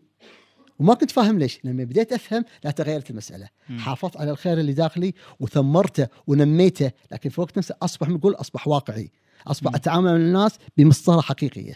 هذه أحد الفوائد اللي أنا استفدت منها. طيب آه، لو أخذنا بعض الأمثلة على موضوع آه، مراعاة اختلاف الشخصيات لو في أمثلة من من كيف الرسول صلى الله عليه وسلم كان يتعامل مع الصحابة ويراعي اختلاف الشخصيات. فيما بينهم ما بعد كلام سيدنا محمد صلى الله عليه وسلم كلام. هذه قناعة بالنسبة لي لا ت- يعني لا تناقص أصلا. هذا الفم الطهر فم سيدنا محمد صلى الله عليه وسلم اللي الله سبحانه وتعالى شهد له لا ينطق عن الهوى.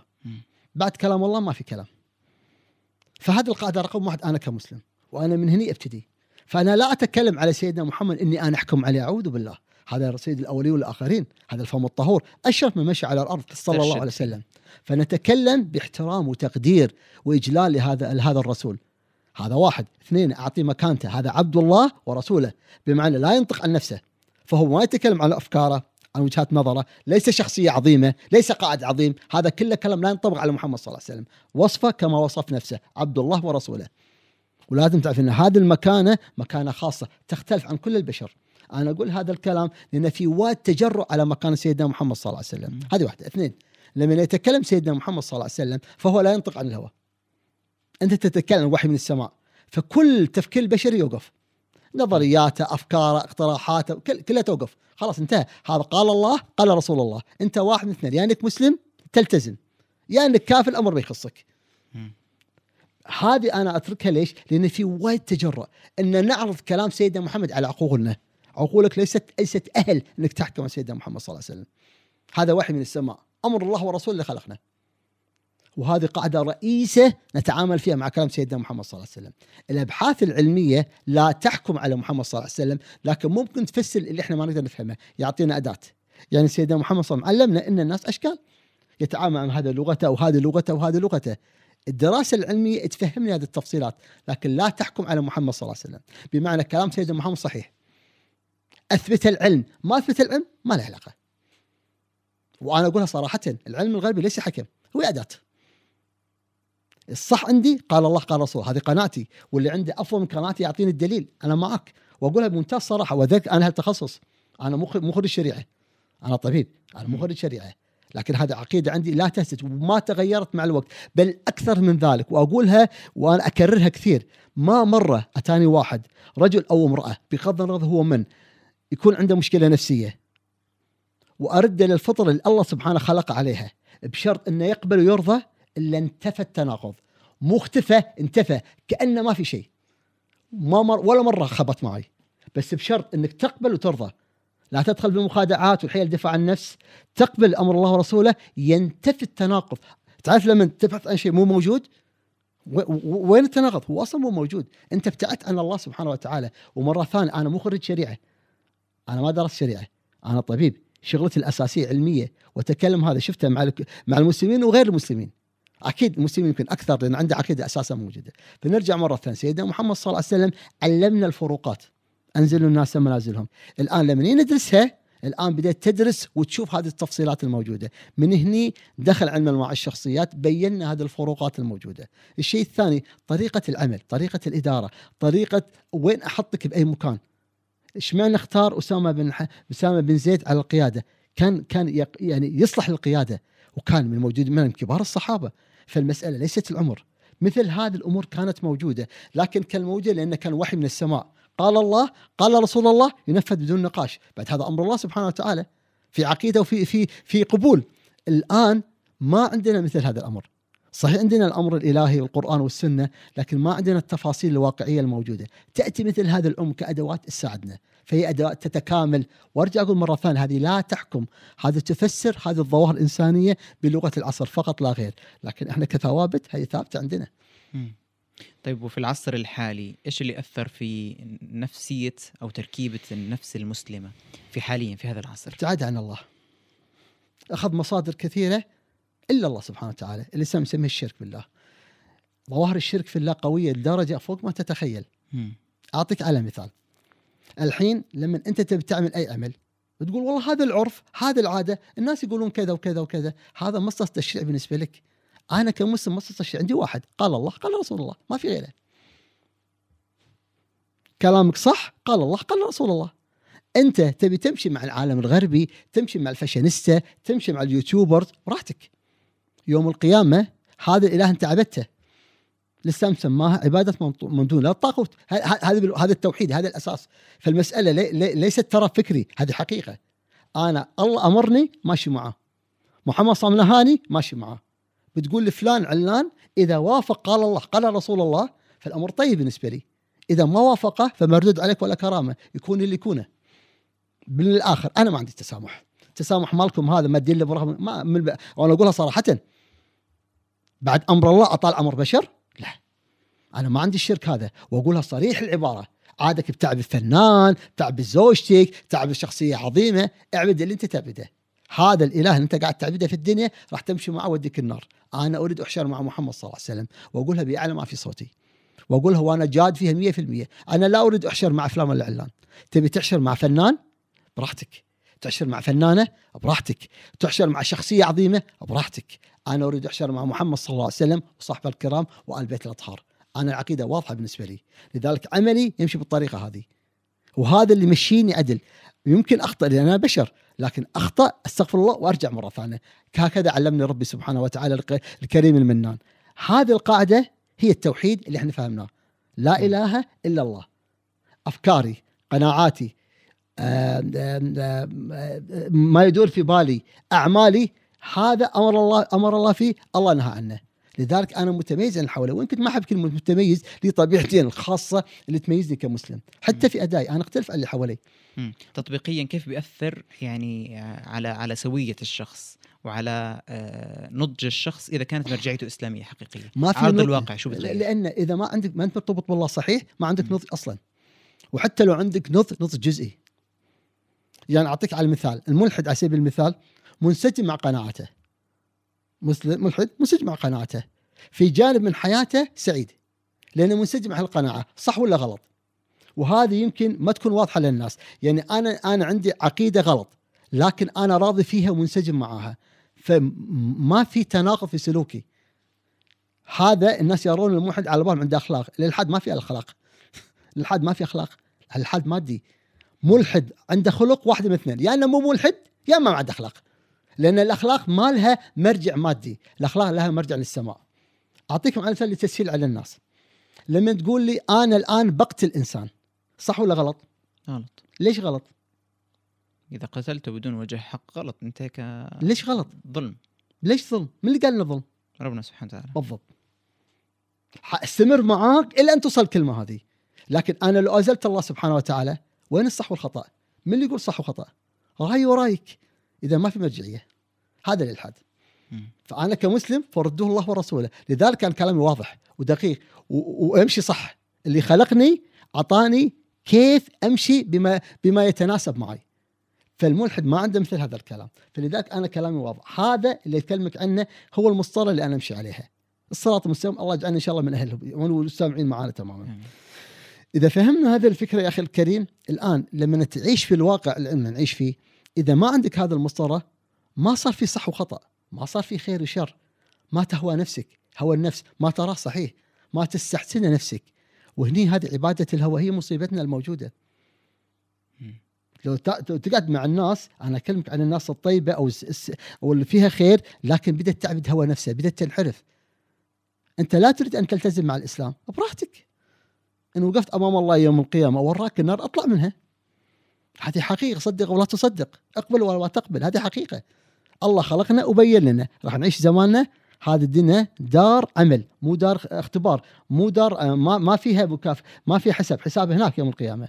فأنت يا تدخل الجنة تدخل النار. أعطاك الأسئلة وأعطاك الإجابة عليها وبين لك الطريقة وأنت تدخل النار براحتك. لكن لا تقول انسان متطرف. أنت لا تريد أن تلتزم. دشينا في المخادعات. فلذلك أنا كمسلم واضحة القضية بالنسبة لي. مجرد ما الإنسان بيجي ينحرف عن الطريق هذا إلحاد انحرف عن الطريق على طول أنا رأيت المعادلة لأني أنا عارفها من البداية لأني أنا أعيشها كمسلم. هذا يساعدني كثير في فهم العلوم المادية. لأن العلوم المادية ما في هذا العمق مو الروحي. أنا ضد الكلمة هذه عمق الإسلامي اللي خلقنا على الطبيعة لي. فلما أنا أتكلم أنا قادر أحكم على كلامك. وقاعد أحكم على كلامك ان عندي مسطره صحيحة. ليس ذكائي ليس قوتي. ولكن عندي مرجعية قال الله قال رسول الله واللي تسمع مني مرة ثانية وأنا أكررها أنا مو خريج شريعة. مو أنا أفتخر لو كنت خريج شريعة بس أقصد إن هذا المبحث العلمي الصحيح. إذا واحد ياخذه بدون تحيزات نفسية بدون ما أخذها مثل ما أقول كلام العامي إني أنا منهزم أمام الحضارة الغربية. أنا اخذ منها كأداة أنا عندي عقل يحكم. ليس كل ما قالوا صحيح. وأنا أتكلم معهم بهذه اللغة. هذا كلامكم أنتم لكن كلامكم مو صحيح لأنه يخالف الفطرة. أنت تريد تخدع نفسك براحتك براحتك. لكن هذا ما يغير الحقيقة. المثال اللي أسهل للناس عليهم هذه الإشكالية. أنا الآن الشمس تشرق من الشرق وتغرب في الغرب. قبل وقتي أثناء وقتي بعد وقتي. لاحظني يا ثابت لما أغمض عيني أنا ما رأيت الشمس. الآن اثبت لي يا ثابت إن الشمس تشرق من الشرق وتغرب في الغرب. أنا ما أراها. اقنعني. إذا فهمت الفكرة هذه تماما الآن الحقيقة تتضح. فأنا أقول له يا أخي الكريم الشمس راح تشرق من الشرق وتغرب في الغرب. قبل وقتك أثناء وقتك بعد وقتك. صدقت ولا ما صدقت؟ قبلت ولا ما قبلت؟ رضيت ولا ما رضيت؟ اقتنعت ولا ما اقتنعت؟ أنت راح تعيش أعمى بقية عمرك. هذا المثال تماما الذي يرفض أمر الله. هكذا يعيش يعيش أعمى بقية عمره. والله قالها في القرآن. بس هذا المثال المادي للتضحيل عليك. لا تضحك على روحك. هذه معناتها لا تخادع نفسك. مم. أنت بتخادع نفسك براحتك حتعيش اعمى بقيه عمرك قال ربي لما حشرتني أعمى وقد كنت بصيرا. قال كذلك تتك اياتنا فنسيتها وكذلك اليوم تنسى. طب أبو محمد آه، على سيرة المخادعات والمعرفة الحقيقية بالنفس كيف تؤثر وإيش الأثر الفعلي لمعرفتي بنفسي على علاقتي بالله سبحانه وتعالى؟ ما يمكن تكون علاقة مع الله سبحانه وتعالى إذا ما فيها صدق. الصدق من جاتك. هكذا تكلم الفم الطاهر فهم سيدنا محمد صلى الله عليه وسلم.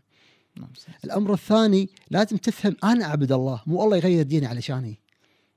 الله الإله مو أنا. إحنا الآن في العالم الغربي المان جاد ثيوري أنت الإله. كل شيء يمشي بأمرك.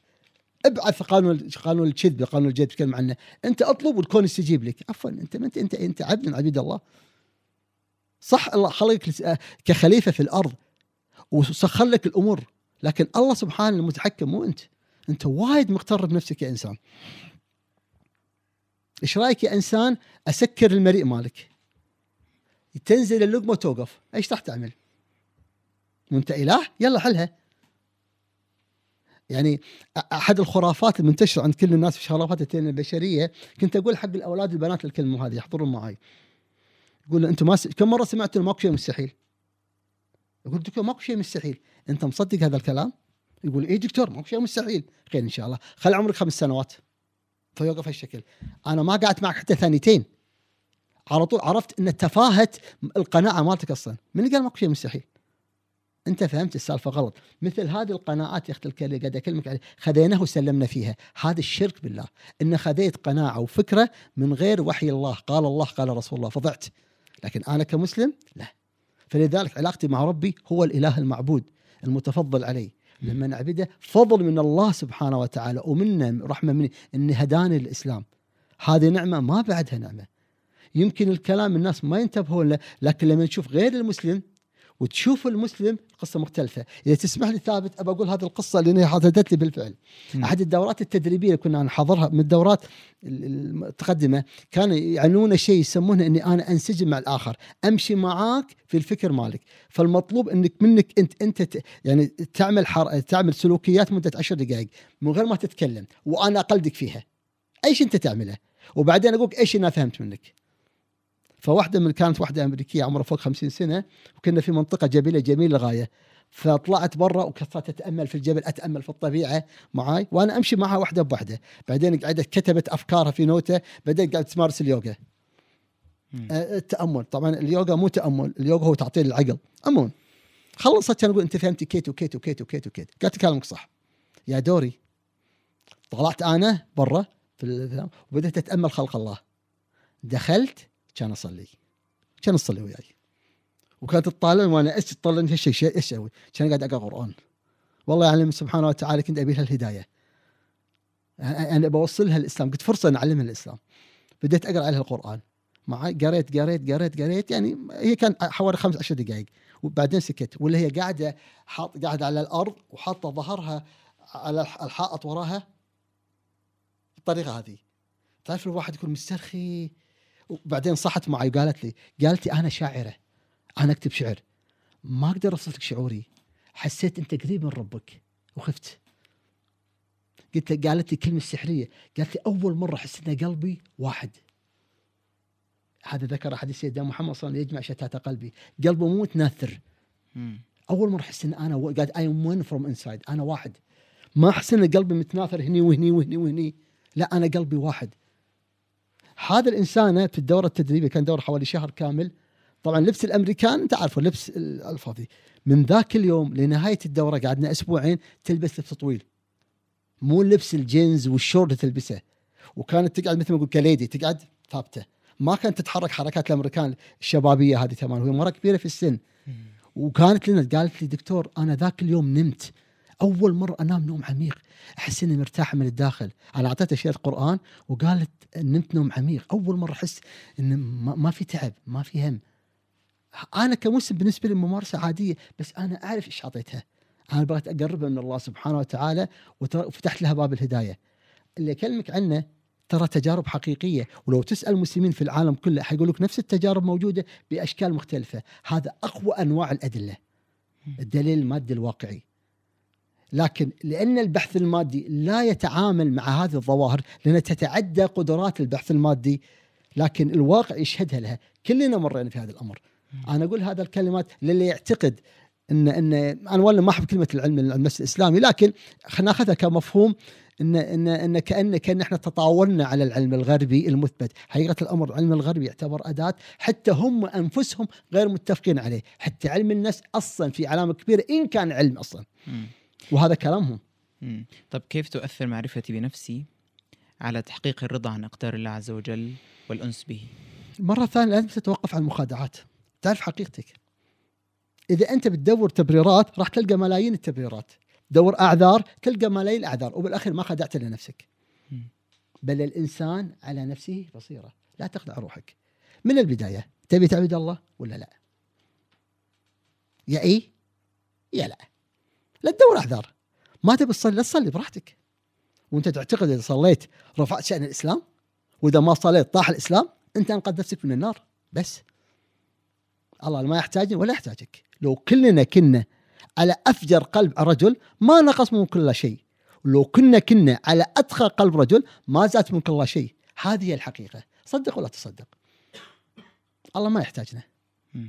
الله أصلا ما يحتاج حتى يقول لك جنة ونار. تطيعني تطيعني ما تطيعني أقطك في النار. بس أنا الإله المعبود ومع ذلك من رحمته وفضله وبره وجوده وإحسانه يعطيك الحسنه عشر أضعاف. وهو مو محتاجك. ورب رحيم مثل هذا أتعامل بالطريقة هذه. أنا حتكلم مع الناس بقاعدة بسيطة الغاية وأنا أستشهد بهذه القصة كجزء من العلاج النفسي. اللي تسمع مني ترى هذا علاج. أنا أستخدمه مع الناس. أسأل الإنسان وأقول انسان بسيط جدا. من الناس المحترمين أمثالك يا ثابت. وأمثال الناس اللي قاعدين يسمعونا الآن. أقول لك كم واحد تعرفه قلبه طاهر نظيف عفيف ما في غير ولا حسد؟ أنا إحنا إحنا بشر ما إحنا كاملين. بس على الأقل ما تتمنى الشر للآخرين. كم واحد تعرف هالشكل؟ فيقول دكتور والله الناس الطيبين كثار. جاوب سؤالي. كم واحد تعرفه بالفعل قلبه ما عنده غش وحسد ما عنده غل يريد الخير للناس ما يضر احد فيفكر يفكر. يقول قليلين. تمام. امشي معي مرة ثانية. الآن إذا أنت عندك صاحب وصديق. تعطيه هدية عادية ولا هدية غالية؟ المنطق يقول هدية غالية. إذا كان هذا الإنسان غالي غالي غالي غالي غالي تعطيه هدية غالية ولا هدية نادرة؟ يقول هدية نادرة لأنه وايد غالي. ممتاز. هذا القلب اللي الله أعطاك إياه. ليش يختصك فيه دون عن البشر كلهم؟ أعطاك إياه أنت ما أعطى غيرك. ليش؟ علامة إيش؟ فالحين يسكت. يخاف يقول الكلمة. يقول أقول ولا تخاف؟ يقول إن الله يحبني. أقول الحين الله يحبك أنت ما تحبه. الله يحبك دورت حب عند غيره. ما تعتقد هذه مشكلة. فالاول مرة بحياته يوقف. أدركت حقيقة الخير اللي الله أعطاك إياه. الله اختارك من الناس كلهم أعطاك هذا الأمر اللي ما اعطاه غيرك. أنت ما طلبته ولا فكرت فيه. الشيء الثاني رب العالمين إيش قال في القرآن؟ آية عظيمة. من الآيات يعني ما أعرف كيف أفسرها. ما ألقى كلمة تقول لي الله سبحانه لما وصف نفسه مع عباده قال يحبهم ويحبونه. بدا بنفسه عز وجل تكرما ومنة وفضلا. قال يحبهم ويحبونه. ما قال يأمرهم ويطيعونه. ولو قالها كان حق. فتخيل رب العزة والجلالة أغنى الأغنياء عننا يقول لنا إحنا افخر فور عليه يحبهم ويحبونه. قلت له الحين الله يحبك. تدور حب الناس. ما تعتقد هذه مشكلة؟ طبعا. الآن لما أقول لك أنت ترتقي مع الله وتقترب من الله وتعبد الله أصبحت مسألة منطقية. أنا أكلمك على علاج نفسي ضمن التخصص مالي. أنا مو خريج شريعة لكن أنا أخذ أفهم الإسلام. لما اتكلم بالطريقة هذه أنت اللي غلطان. أنت دورت الحب في غير مكانه. ربي سبحانه فاتح لك جنة, جنة, جنة عرضها السماوات والأرض تتركها وتمشي مع فلان وفلان ويوتيوبرز وفلان. ليش تهرب؟ المشكلة داخلك. إذا أنا لم أعرف نفسي كيف هذا بيأثر على عبادة الله سبحانه وتعالى؟ راح تضيع راح تضيع ماكو شيء تعمله يصير له معنى. ماكو شيء تعمل له معنى يعني على سبيل المثال أنت تشتغل بشغل ما تلقى نفسك فيه. يقول دكتور أنا مو لاقي نفسي تمام؟ مو لاقي نفسك. ما أحس إن هذا مكاني. ممتاز. شنو المكان اللي أنت تبحث عنه؟ يقول ما أعرف. ابتدي رحلة البحث. يسوون استكشاف الذات. self discover process في علم أنواع الشخصيات هذا مبحث لوحده. كيف تكتشف الإنسان اللي داخلك؟ وأمشي معك خطوة بخطوة. والأساس إني أوجهك. أنت تكتب تفاصيل حياتك. أنت تكتبها. لأنك أنت تعبر عن الإنسان اللي داخلك. الحوار مع النفس ال self talk يسمونه إن أتحاور مع نفسي أكون بصير في نفسي ترى أمر مو سهل. لو شفت وصف سيدنا محمد صلى الله عليه وسلم الكرام لما تقعد معاهم كان على رؤوسهم الطير. مو قاعدين ساكتين يتأملون بهذا الإنسان. ليس تأمل اليوغا مثل ما يقولون جماعة الطاقة والريك والكلام الكلام الغلط هذا كلام الكفر هذا. لا كانوا بالفعل بصيرين بأنفسهم. خلني بس أوضح لي تسمح لي القصة لأن هذه تفيد الناس كثير في قضية التعامل معهم. نعم. سيدنا محمد صلى الله عليه وسلم لما ذكر حد القتل 99 نفس هذا قتل 99 نفس والقتل مو جريمة مو عادية. فراح حق العابد اللي عنده علم لكن ما عنده نضج. قال قتل 99 نفس. هل لي من توبة؟ قال كيف تقتل؟ قال يا خربانه خرب يت عليك يت علي أنا؟ يلا أنا ميت راح النار راح النار أكمل المية فيك. لكن داخل إنسان يطالب بحقه. الفطرة السليمة اللي داخله تنادي. مو هذا أنا. فبعد ما قتله راح حق العالم. وقال له هل لي من توبة؟ قال ومن يحول بينك وبين التوبة. باب التوبة مفتوح أمامك. هل هذا كان كافي؟ كان هذا البداية. حط الأمل داخلك. الأمل بالله. مو فيني ولا فيك. أربطك بالله سبحانه وتعالى بعدين قال كلمة السر. أنت قاعد في قراءه سيئة. هذه القراءه السيئة اللي أنت قاعد فيها ما يمكن تعبد الله فيها. روح حق قرية فيها خير. اللي إحنا نقول أنت إنسان بالأغاني وخلينا ناخذ مثال دخن سيجارة. وتبي تتوقف, تتوقف عن السجاير. المجلس اللي أنت تقعد فيه كله يدخن سيجارة. شو راح توقف السيجارة؟ لازم تترك هذا المجلس. وهذا اللي عليك الأسباب اللي الله وضعها في الدنيا. فالمسألة ليست تمنيات وليست نية حسنة وليس كلام طيب. لابد من فعل اللي نسميه الآن منهج علمي خطة حياتية تنفيذية. اتخاذ الأسباب اللي الله أمرها. هذا وتماما اللي أنا تسمعه مني هو المنهج اللي أمشي معه. اللي تسمع مني القواعد العلمية في العلاج النفسي تقوم على نفس الفكرة. بس لأني أنا مسلم عندي عمق مو موجود عندهم. وهذا يفرقني عن غيري. وأرجع أقول أنا ما أتكلم عني أنا كفلان أتكلم كل من ينتهج هذا الأمر فردوه الله ورسوله تلقى عندهم هذا الطرح الراقي يصلح مع المسلم وغير المسلم. وأرجع أقول الخبرات المتراكمة كثيرة لكنها غير مكتوبة لأن بالنسبة لي ممارسة عادية. لأن أنا مسلم يعني أصلي لأنه سلوك طبيعي لكن عند العالم الغربي ما عنده تواصل مع الله. أنا خمس مرات اوقف أمام ربي سبحانه وتعالى. تواصل طبيعي هو بالنسبة له محروم. فأكيد في فرق مثل هذا. هذا بس عشان أقرب للسادة اللي يسمعونا معانا ليش إحنا كمسلمين نفرق عن العالم؟ وأرجع أقول المسألة ليست شعارات وانفعالات ما هي روحانيات. هذا عند البوذيين. أما أنا لا هذه حياة. حياة. ما وقر في القلب وصدقه العمل. هل اختلاف الشخصية بيخلي إنه ممكن تكون عبادة معينة أنسب لي من عبادة أخرى؟ لا. ولا لا؟ لا, لا طريقة عبادتي تفرق. بمعنى بمعنى كالتالي الآن لما يقولك انت لك, لك طبيعه في الصدقة مم. أنت تصدق وأنا أصدق لكن أنا لما أصدق اصدقها بما يتناسب معي يعني أنا ما أنا إنسان عملي بمعنى ما أقدر أمسك مؤسسة ليست مهاراتي مم. أقدر أمسك وأقدر أدير نعم هذه موجودة لكن لما أتكلم معي لما أقارن نفسي بفلان ثاني هو أكثر مني قدرة على الإدارة مم. أكثر قدره مني على الإدارة فهو في الجانب يستطيع يدير. أنا في الحساب بالمحاسبة الاداره المالية ماني قوي. فأنا على سبيل المثال إن أردت تصدق أنا ممكن أجيب المال لكن ما أقدر أصرفه بالمصارفه الصحيحه ليش؟ لأن أنا ما عندي هذه المهارة فعرفت قوتي وعرفت حدودي. فأروح حق إنسان أثق فيه أفضل مني في هذه الإدارة. مم. مو معناتها مالي خط لا خط أنا ممكن أصدق بدون ما أقول حق أحد. لو عندي الحمد لله صار عندي بدائل كثيرة موجودة لكن أتكلم أنا أعرف الحدود مالي انا فأنا هذا الحد مالي. في واحد ثاني عنده حسن إدارة يستطيع أن يعمل دراسة اجتماعية يقيس الناس ويستطيع انه يوصل لهم الفلوس. فهذا مع هذا يتكاملون. فأنا عرفت قوتي وعرفت حدودي. فلذلك أنا أعبد الله بالطريقة هذه.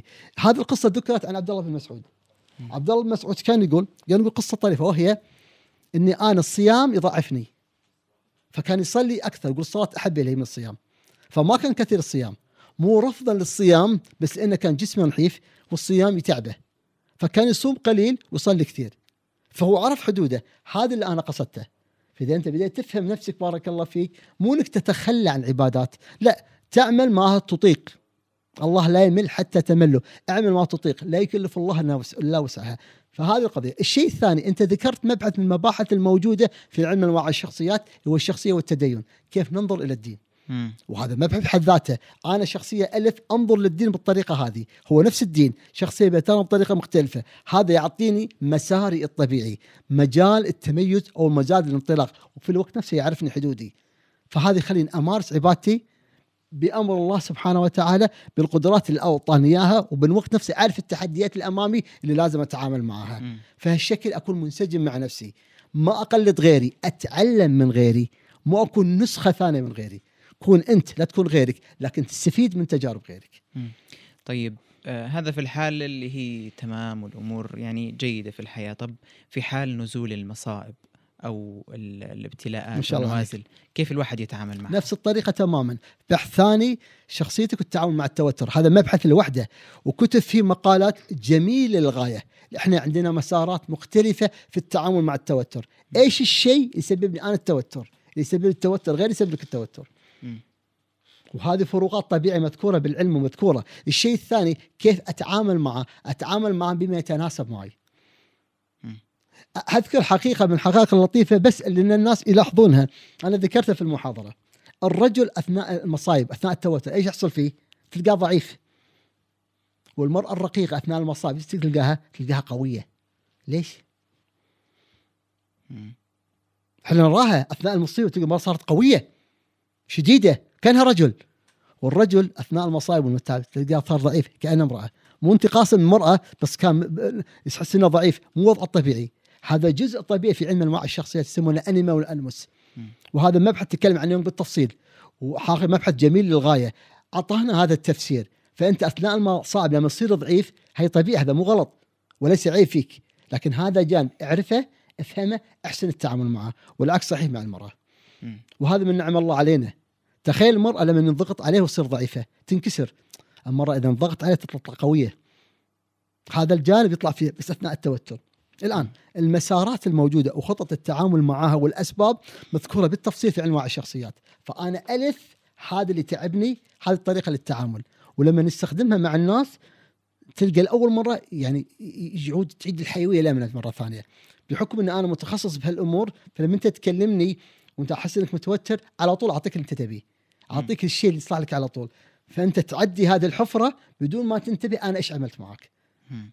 طب معقول كل الناس رح يجوا على الكويت يسألوا دكتور موسى كيف يتعاملوا مع هذا الموضوع؟ ولا في طريقة معينة الواحد يصير يقدر يصنف شو هي مخاوفه أو الابتلاءات اللي بتصير ويقدر ما يتعامل شاء الله عليك؟ أنت الآن أنت وسعت البحث شوية. مم. أنا كنت حاول فقط أعطيه في سياق علم أنواع الشخصيات. مم. لما توسع البحث مرة ثانية دخلنا في قضية البصيرة في النفس. أنت ما تحتاجني أنا لكن تحتاج تستفيد باللي عندي. مثل ما تستفيد من فلان وعلان. يعني أنا ما أحتاج أروح الطبيب على طول لكن هذا مو معناته ما أقدر أعتني بصحتي. فاذا خذينا نفس المفهوم نفس الطريقة. التوترات أو الضغوطات الحياة جزء من حياتنا. لازم نقبلها كحقيقة. ما في إنسان ما عنده توترات وضغوطات الله خلق الدنيا إنه خلق الإنسان. قال في كبت معاناه مستمرة. هذه واضحة. لكن كيف أتعامل معاها؟ في معلومات موجودة عندي. في خبرات أنا تعلمتها سمعت من فلان وعلان وفي خبرات ما أحتاجها إلا وقت الضرورة. مثلا أنا لما يكون عندي لفحة برد أقدر أعتني بنفسي. لكن عندي مرض سكري أحتاج أروح الطبيب. فهذه حقيقة وهذه حقيقة. خلينا نفس المثال التوترات الحياة العادية. تعلمتها من أبوي من تجاربه الشخصية من فلان وعلان. صار عندي معلومات متراكمة في هذه الجزئية. لكن لما تتعدى حد معين لازم أسأل التخصص. ليش؟ لأن الآن أصبح الوضع يتعدى المعرفة اللي عندي يتعدى الخبرة اللي عندي المهارات اللي عندي. نسأل التخصص. فإذا خذينا هذا المثال هذا اللي أنا قصدته. لكن اللي أنا كنت أتكلم عنه في سياق نوع شخصيتك لك شكل خاص. وهذا الشكل الخاص لأني أنا طبيب بحكم علاقتي مع الناس كطبيب عائلة أحس في التوتر من بدايته. فعلى طول أعطيك الكلمة اللي أنت تحبها أو أعطيك الطريقة تتناسب معك. فتلقى نفسك عديت وحسيت بالراحة. أنت ما انتبهت أنا الشيء اللي عملت معك. بس الآن حاولت معك ليش؟ لأني أحاول أأدي لك أفضل خدمة طبية أقدر أعملها معك، لأن الطب المفهوم الصحيح هو التعامل مع الجانب النفسي والجانب البدني والجانب العقلي والجانب الاجتماعي والجانب الزواجي كل هالجوانب. وهذا التعريف الحقيقي من الصحة مثل ما تعرف منظمة الصحة العالمية. يعني هذا ليس رأي يعني هذه قاعدة رئيسة في الطب أتعامل مع كل جوانب الإنسان. يسمونه holistic medicine الطب الشمولي يتعامل مع كل جوانب الإنسان. فاللي تسمع مني هو هذا الطب الطب الحقيقي. ليس لابس بالطو وحاط سماعة لا لا. التعامل مع الإنسان في كل زوايا بعقله بقلبه بروحه بواقعه الاجتماعي هو هذا الطب. هذا طب العالم بالضبط هو هذا. هذا اللي إحنا تعلمنا بالانجليزي يعني. جميل. طب وهي النوازل والمصائب لو كانت على مستوى الأمة؟ كيف الواحد يتعامل معها نفس الطريقة؟ إحنا دخلنا بارك الله لازم تعرف دورك. مم. أنت لك دور. تأديه. لكن وين دورك إذا ما تعرف نفسك؟ كل واحد له دوره. أدي دورك اللي الله أمرك فيه. الله ما يسألك إلا عن دورك. ما يسألك عن دور غيرك. أنت مسؤول عن عملك وعن عمل غيرك. يعني هل مطلوب من المرأة تترك بيتها؟ ابدا. وجودك في بيتك هو الأساس. إن تربين أولادك على الخير والصح والدين وهذا الأساس. كذلك أنت كأب دورك تحمي بيتك ترعى بيتك تهتم بمصروف البيت هذا دورك. هذا دورك الأساسي ما تتخلى عنه. لكن راح تكتشف إن إحنا نتصرف بناء على انفعالات. ترند. الناس يحكون عن غزة كلنا نتكلم عن غزة. الناس ما يتكلمون عن غزة ما نتكلم عن غزة. هذا ترند. ما في عقيدة تمشيك لذلك الناس الصادقين مع الله سبحانه وتعالى ما يتغير كلامهم. أنا أمشي مع قال الله قال رسول الله. الله قال لي صح ده هذا صح. بالليل بالنهار اليوم باكر كلمة واحدة. الله قال هذا صح هذا صح. الله قال هذا غلط هذا غلط. بغض النظر العالم شو يقول. هذا التمييز في المسلم هو اللي يخلق شخصيته المستقلة. شخصيته اللي وين ما تروح ما يتلون. وهذه الصرامة الأخلاقية هي اللي حببت العالم في الإسلام. إنه مو متلون. ما يمشي مع الخيل يا شقرة. ما يهتم بقول فلان وعلان. ما يمشي حتى بالضغط الاجتماعي. ثابت على المبدأ لذلك الناس احترموه وحبوه. يمكن يتضايقون من الصرامة الأخلاقية والجدية اللي فيه لأنه ما يعطيك مساحة إنك تلعب مثل ما أنت تبي. لكن في الأخير ما تملك إنك تحترمه. واسمع الناس اللي اسلموا كلهم يقولون نفس الكلمة. اللي عجبنا في الإسلام الإسلام مو متلون ثابت واضح. مساراته واضحة. ما في تلون. يتفق مع الفطر اللي داخلي. واللي داخل الإسلام ترى ما يطلعون منه. ليش؟ لأن خاطب الفطره اللي داخلك. لأول مرة بحياتك تحس إنك إنسان. تحس ان في ماي بارد يمشي داخل قلبك. تحس إنك تت- تتنفس هواء تاكل. تحس إنك تعيش. تحس إنك إنسان. اللي تسمع مني كله مبادئ علاج نفسي أنا استخدم مع الناس. فاللي تسمع مني ليس كلام حلو. أنا أرد لك للحياة مرة ثانية. التناقض اللي داخلك انفيه أنت متضايق لأنك مو عايش. إذا رديتك لله ورسوله انتفى التناقض. ليش؟ لأنك أنت تعبان انك ابتعدت عنهم. ارجع لهم. بس هالمرة أعطيها بما يتناسب مع نظامك الفكري مع نظامك النفسي مع يتناسب مع نوع شخصيتك. هو هذا المعادلة أعملها مع الناس. كيف أبو محمد كيف أعرف نوع شخصيتي بناء على علم الشخصيات بدون ما أروح يمكن على ما دكتور مختص؟ هاي صعبة. هاي صعبة. آه. لسبب بسيط جدا ان لها مقياس علمي. مم. المقياس العلمي كأنك تقول كيف أعرف إني مريض سكري بدون ما أروح للطبيب؟ طب لو في معايير معينة أنا حقول لك عليها. مم. هذا أول قاعدة. فإحنا نتكلم على معيار علمي. إحنا لا نتكلم على ثقافة عامة. معيار علمي مثل ما أقول أنا مريض أبي أعرف المرض لازم أروح حق الطبيب لأن الطبيب متخصص يقدر يكشف لي هذا الأمر. هذا اللي أنا قصدته هنا الآن. هذا لا يعني إن الناس لا يستطيعون إنهم يعرفون نوع شخصيتهم. بس أقصد إن نتكلم على البحث العلمي الصحيح. لأني لو تركتها لآراء الناس الناس راح يمشون فيها بحسب معتقداتهم قناعاتهم آرائهم المعلومات اللي عندهم اللي كثير منها مو صحيح. يعني مثلا في مواقع كثيرة في الإنترنت مم. تعمل كاشف الشخصية. مم. فكلمة اختبار الشخصية غلط وهذا أول غلط منهجي. كلهم يقولون اختبار الشخصية. personality test هو مو test هو مو اختبار هو كاشف شخصية indicator. فمعنى أنت ألف ولا باء فقط أنا مو قاعد أختبرك. وهذا خطأ منهجي في النظرية نفسها.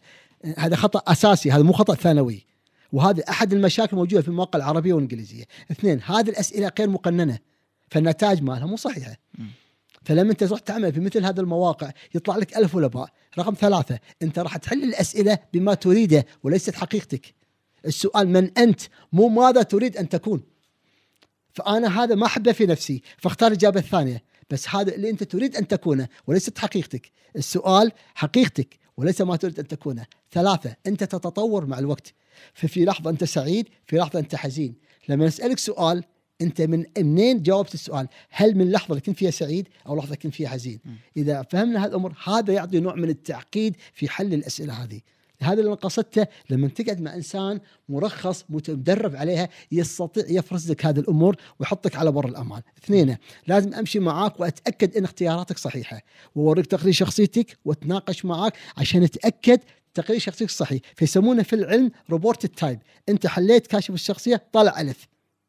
بعد لما أقعد معاك وأتأكد نوع الشخص صار verified type نوع الشخصية اللي تم التأكد منه. هذه المراحل مراحل مهمة لأنك راح تتخذ قرار حياتي. أرجع أقول هذه مادة علمية جادة. الأساس إنه مو أسحر عينك الأساس انك إنك تستفيد. مم. مثل ما أقول أنا ما أقدر اتعالج عند أي واحد لازم اتعالج من واحد درس الطب اللي فاهم الأساسيات مالته. الآن للناس العاديين نقول الكتب اللي كتبوها في كتب كتبوها لغير متخصصين. موجودة وكثيرة. ممكن الأسئلة موجودة بسيطة. ممكن نستقي منها نوع شخصيته نعم. لكن لا نعتبرها نتائجها دقيقة. نعتبر نتائجها مقبولة. يعني ممكن تكون صحيحة ممكن ما تكون صحيحة. الأمر الآخر لماذا تريد أن تعرف شخصيتك؟ هذا السؤال الأساسي. ليش تبي تعرف نوع شخصيتك؟ ودي أعرف عن نفسي. أشهر سؤال يقولوا لي ما أعرف نقاط قوتي ونقاط ضعفي. وهذا المصيبة ثانية. لأن لا نقطة القوة نقطة قوة ولا نقطة الضعف نقطة ضعف. القوة والضعف في تعريف التنمية البشرية غير الحقيقة. نقطة القوة هي قدرة طبيعية أحسنت استثمارها ونقطة الضعف هي قدرة طبيعية أسأت استثمارها. فلا هي نقطة قوة ولا هي نقطة ضعف. هي قدرة طبيعية وجهتها صح أو وجهتها غلط. فالمفهوم مختلف تماما عن ما يروج في دورات التنمية البشرية. وهذا البحث العلمي الصحيح. فلذلك الأساس لما أفهمك الطبيعة مالتك أنت لك طبيعة خاصة توجهها صح. المثال اللي إحنا نقوله للناس أنت راكب سيارة أنا أقود السيارة ولا السيارة تقودني؟ أنا أقود. إذا السيارة قادتك إيش يحصل فيك؟ راح تلبس في الحيط تدعم النار وهذا قاعد يصير. فالأساس اللي فيها إنك تفهم هذا الإنسان وتوجه ما يرضي الله ورسوله قد يبدو الكلام هذا بسيط لكن هي هذه الحقيقة العلمية وهذا اللي أنا اعملها معاك. أعيدك التحكم في نفسك. أعيدك أن توجه إنسان صح. انت تستخدمه مو هو يستخدمك هو يمشي بأمرك. العقل ترى العقل لا يفكر انت اللي توجهه. العقل لا يفكر انت اللي توجهه. بيدك توجهه بالخير توجهه بالشر. عشان كذا الله يحاسبنا. إذا وضحت هذه المفاهيم لأني أنا مسلم هذه المفاهيم واضحة بالنسبة لي. فلما اتيني علم النفس قاعد يأكد المفاهيم اللي أنا أعرفها. وإن كانت لا تتفق مع القرآن والسنة أعرف إن علم النفس خطأ. ولما أبحث يتبين صحة ديني. أنا ما أحتاج أبحث دليل عن ديني أنا مقتنع فيه. خلاص هذا يقين بالنسبة لي. بس كل ما هنالك أنا بعطي مساحة الحركة. أنا أعرف أن إجابتي لا تكفي لكل يعني يعني اللي يسمعونه لأن كل قصة إنسان أو كل حالة فيها تفاصيل ما انقالت. لكن أنا أحاول قد أستطاع أن ألم الموضوع في كلمتين للتيسير عشان الناس يطلعون بفائده ولكن حقيقه الأمر كل قصة لها ظروفها ولها معطياتها لازم نتعامل في كل قصه كقصة لوحدها. ما ناخذ قصة ألف وندخلها في باء هذا الخلط الأوراق هو الخطأ. جميل. طب كمعايير عامه وعمليه لو أنا مثلا كنت طالب آه، مقبل على مرحلة جامعية مثلا كيف أختار تخصص هذا أيضا من, من الأمور اللي أحد المباحث العلمية اللي تساعدك علم انواع الشخصيات. ليس المبحث الوحيد هو أحد المباحث أحد القياسات النفسية الموجودة. م. يعني في الجامعة اللي يسمونه اللي هو اللي هو يسمونه اللي الدكتور اللي انت تستشيره في المجال اسمه مستشار الأكاديمي على الأقل. خلينا هالكلمة هذه. أحد المقاييس العلمية اللي يستخدمونها الانسان يحدد نوع شخصيته. يعني أنا شخصيتي ألف نوع شخصيتي ألف. في الدراسة العلمية لقوا هذه النوعية يتركز في تخصصات أكثر من تخصصات ثانية. الآن يجب أن نتعامل مع هذه المعلومة بحذر. بمعنى ألف يلقى نفسه في تخصصات معينة أكثر من تخصصات ثانية. هل معناته لازم نروح هذه التخصصات الإجابة لا. البحث العلمي الدقيق يقول إن كل الشخصيات توجد في كل التخصصات وتنجح فيها وترسب فيها. وهذا البحث العلمي الموجود والمكتاب موجود أي واحد يطلع عليه. أي بح أي كلية تلقى كل الشخصيات موجودة 16 شخصية موجودين. لكن بلا شك يجذب نوع أكثر من نوع، ليش؟ لأن ألقى نفسي فيه. إن خذيناها بهذا المفهوم فهو صحيح، لكن أنا لما يقول شخصيتك ألف تروح محامي شخصية باء تصير طبيب هذا غلط وهذه مصيبة علمية لأني ألغي الإنسان اللي داخلك. فالبحث يوجهك يعطيك معلومة زيادة يوسع لك المدارك لكن ما يتخذ قرار عنك. وهذا أنا دائما أنبه عليها. لا تتعاملون مع المقاييس العلمية كأنها حاكم. هي أداة استرشاد توجهك توسع المدارك لكن لا تحت... لا تحكم ولا تختار عنك. نفس الكلمة قيلت في الزواج. أنا شخصيتي ألف وشخصية باء الزوج ألف ولا باء هذه مصيبة من المصايب. ويستخدمونها حقيقة في بعض الناس. هذه غلط لأن الأداة لم تصمم لهذا الأمر. أنت ألف في البحث العلمي شخصية ألف تتزوج كل الشخصيات وتعيش معها بسعادة وتعيش معها بتعاسة. ألف ولا باء لا يعني سعادة ولا تعاسة يعني طريقة في التواصل فقط. ممكن تعطينا أمثلة عن سواء اخترت التخصص مثلا أو كذا كيف كيف أنواع الشخصيات أنا أقول لك عليها. أنا على سبيل المثال شخصيتي ENFP. في الدراسة العلمية يسمونه over represented في الدراسات النفسية موجود فوق الحد الطبيعي لأنه جاذب طبيعي بالنسبة لي. فأنا لما أكلمك علم النفس أنا في مكان الطبيعي كنوع شخصيتي. وهذا بحث مثبت يعني هذا احد الابحاث اللي نشرت أنواع ثانية تلقاها في الدراسه النفسية لكن بنسبة أقل. فإحنا over represented إحنا أكثر زباين التنميه البشرية. لأن أبحث عن هويتي من أنا؟ وين رايح؟ لذلك جاذب طبيعي بالنسبة لي وأكثر من الضحك علي. مو لأني غبي لأني أبحث عن إجابة لأني ماني فاهم إنسان. كلمة السر عند نوع شخصيتي الهوية. دائما أسأل نوع نفس مجموعتنا منو أنت؟ يقول ما أعرف. أكيد ما تعرف لأن هذا سؤال حق طول عمرك موجود معك شخصيات ثانية ما عندها هذا الكلام. يمكن بعض الأمور أنا أقولها عن وأنا أتكلم عن الدورة التدريبية بمبحث المتقدم اصف لهم طبيعة الشخصيات من الناس يطالعونا عن جد؟ أنتم بالفعل هالشكل فلان وفلانة وفلانة نفس نوع شخصيتي اسألوهم. يقولون اي بعض الكلام تسمعه مني ما راح تصدق تتوقع إن أنا قاعد أبالغ وإن أنا ماني من أهل الأرض لكن حقيقة الأمر لي طبيعة خاصة لي فهم خاص لي تعامل خاص مع الأحداث الحياتية. هذا التميز هذا الإطار يميزني عنك أنت. مو أنا أحسن وأنت اسوء أنا لي طبيعة مختلفة عنك. فلذلك لما تبيني أتعامل بطبيعتك ما أقدر أمشي معك. على سبيل المثال أنا من نوعيات ما أعرف أكره. ما أقدر. ما أقدر. أزعل منك آخذ على خاطري منك هذا كله إي بس ما أقدر أكره. ما أقدر. هذه مو مستحيلة يعني لابد يكون شيء يضرب مبدأ وايد عالي عندي. نوعيتي عند القدرة أن يرى النور في أشد الناس ظلما. لذلك أنا نوعيتي قادر تدخل مع الناس. ما تحكي عني أنا كشخص عن النوع المجموعة مالتنا. عندنا القدرة أن ندخل داخل قلوب الناس بدون استئذان. وهذه مشكلتنا. لأن إحنا من كنا صغار نشتغل مستشارين نفسيين نعالج مشاكل الناس لأن هذا ميل طبيعي بالنسبة لي. شخصيات ثانية ما عندها نفس هذا الأمر وما يفهمونه يتوقعون إنك إيه أنت أنت مثالي أنت عايش في أحلام. أنا مو عايش في أحلام أنا عايش في واقع. بس الواقع بالنسبة لي لا يتناسب معك. الشخصيات الثانية تفرق. تلقى ناس إداريين. يحبون الاداره يحبون النظام كل شيء يمشي مثل الساعة واحد اثنين ثلاثة أربعة يقول ما يقصد يقصد ما يقول. واحد ثاني تلقى يحب يتفكر في البحث العلمي والنقاش العلمي والنقاش الموضوع والإشكاليات الفكرية والأبحاث المنطقية. هذا مجموعة ثالثة. مجموعة رابعة نعيش مع الحياة. نلعب نلعب رياضة وال- والبايسبس والترايسبس والعضلات وجسمك جميل ومكملات غذائية. هذول كلهم مجموعات أشكال مختلفة. كلهم ناس طبيعيين. لكن كل ميسر لما خلق له. هل معناته أنا صح وهو خطأ؟ لا نحن نتكامل. أنا أنا ممتاز في جانب هو ممتاز في جانب. أنا أكمله وهو يكملني. وهذا التفاعل بين الأنواع مختلفة هو اللي يخلق المجتمع. فما في واحد كامل يعيش المجتمع. كلنا نتكامل علشان نعيش من هذا دورك وهذا دوري. وهذا تماما اللي الله قال في القرآن وجعلناكم شعوبا وقبائل لي تعارفوا أعرفك وتعرفني أفهمك وتفهمني أتكامل معك وتكامل معي مو أتصادم معك وتتصادم معي مو أحاربك وتحاربني. بعدين قال كلمة السر أنا صح ولا أنت صح؟ إن أكرمكم عند الله. أتقاكم. لا شخصية ألف ولا شخصية باء وهي القاعدة الصحيحة. في العلم نفسه مو أنا أحسن منك ولا أنت أحسن مني. هذه القاعدة اللي ذكروها في العلم. لذلك الشخص الصح اللي يؤدي دوره بشكل صحيح. اكرمكم عند الله اتقاكم. طيب لو كمان نأخذ أمثلة عن موضوع آه، نوعيات أو أنواع الشخصيات آه، في مثلا موضوع الزواج. آه، بناء على شو يقبل يرفض.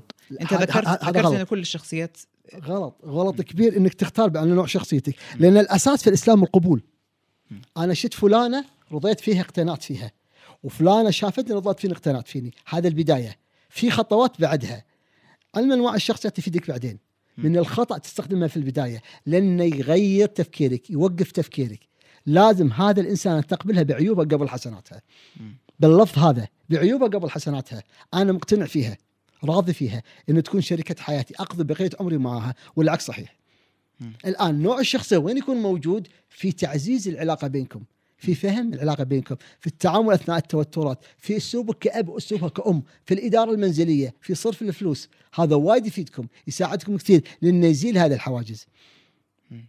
يزيلها لدرجه يمكن الكلام تسمع من سكن لأن بعض القصص يعني محرجة للغاية. بس يعني مو محرجة شلون؟ يعني ما تنطبق على كل الناس.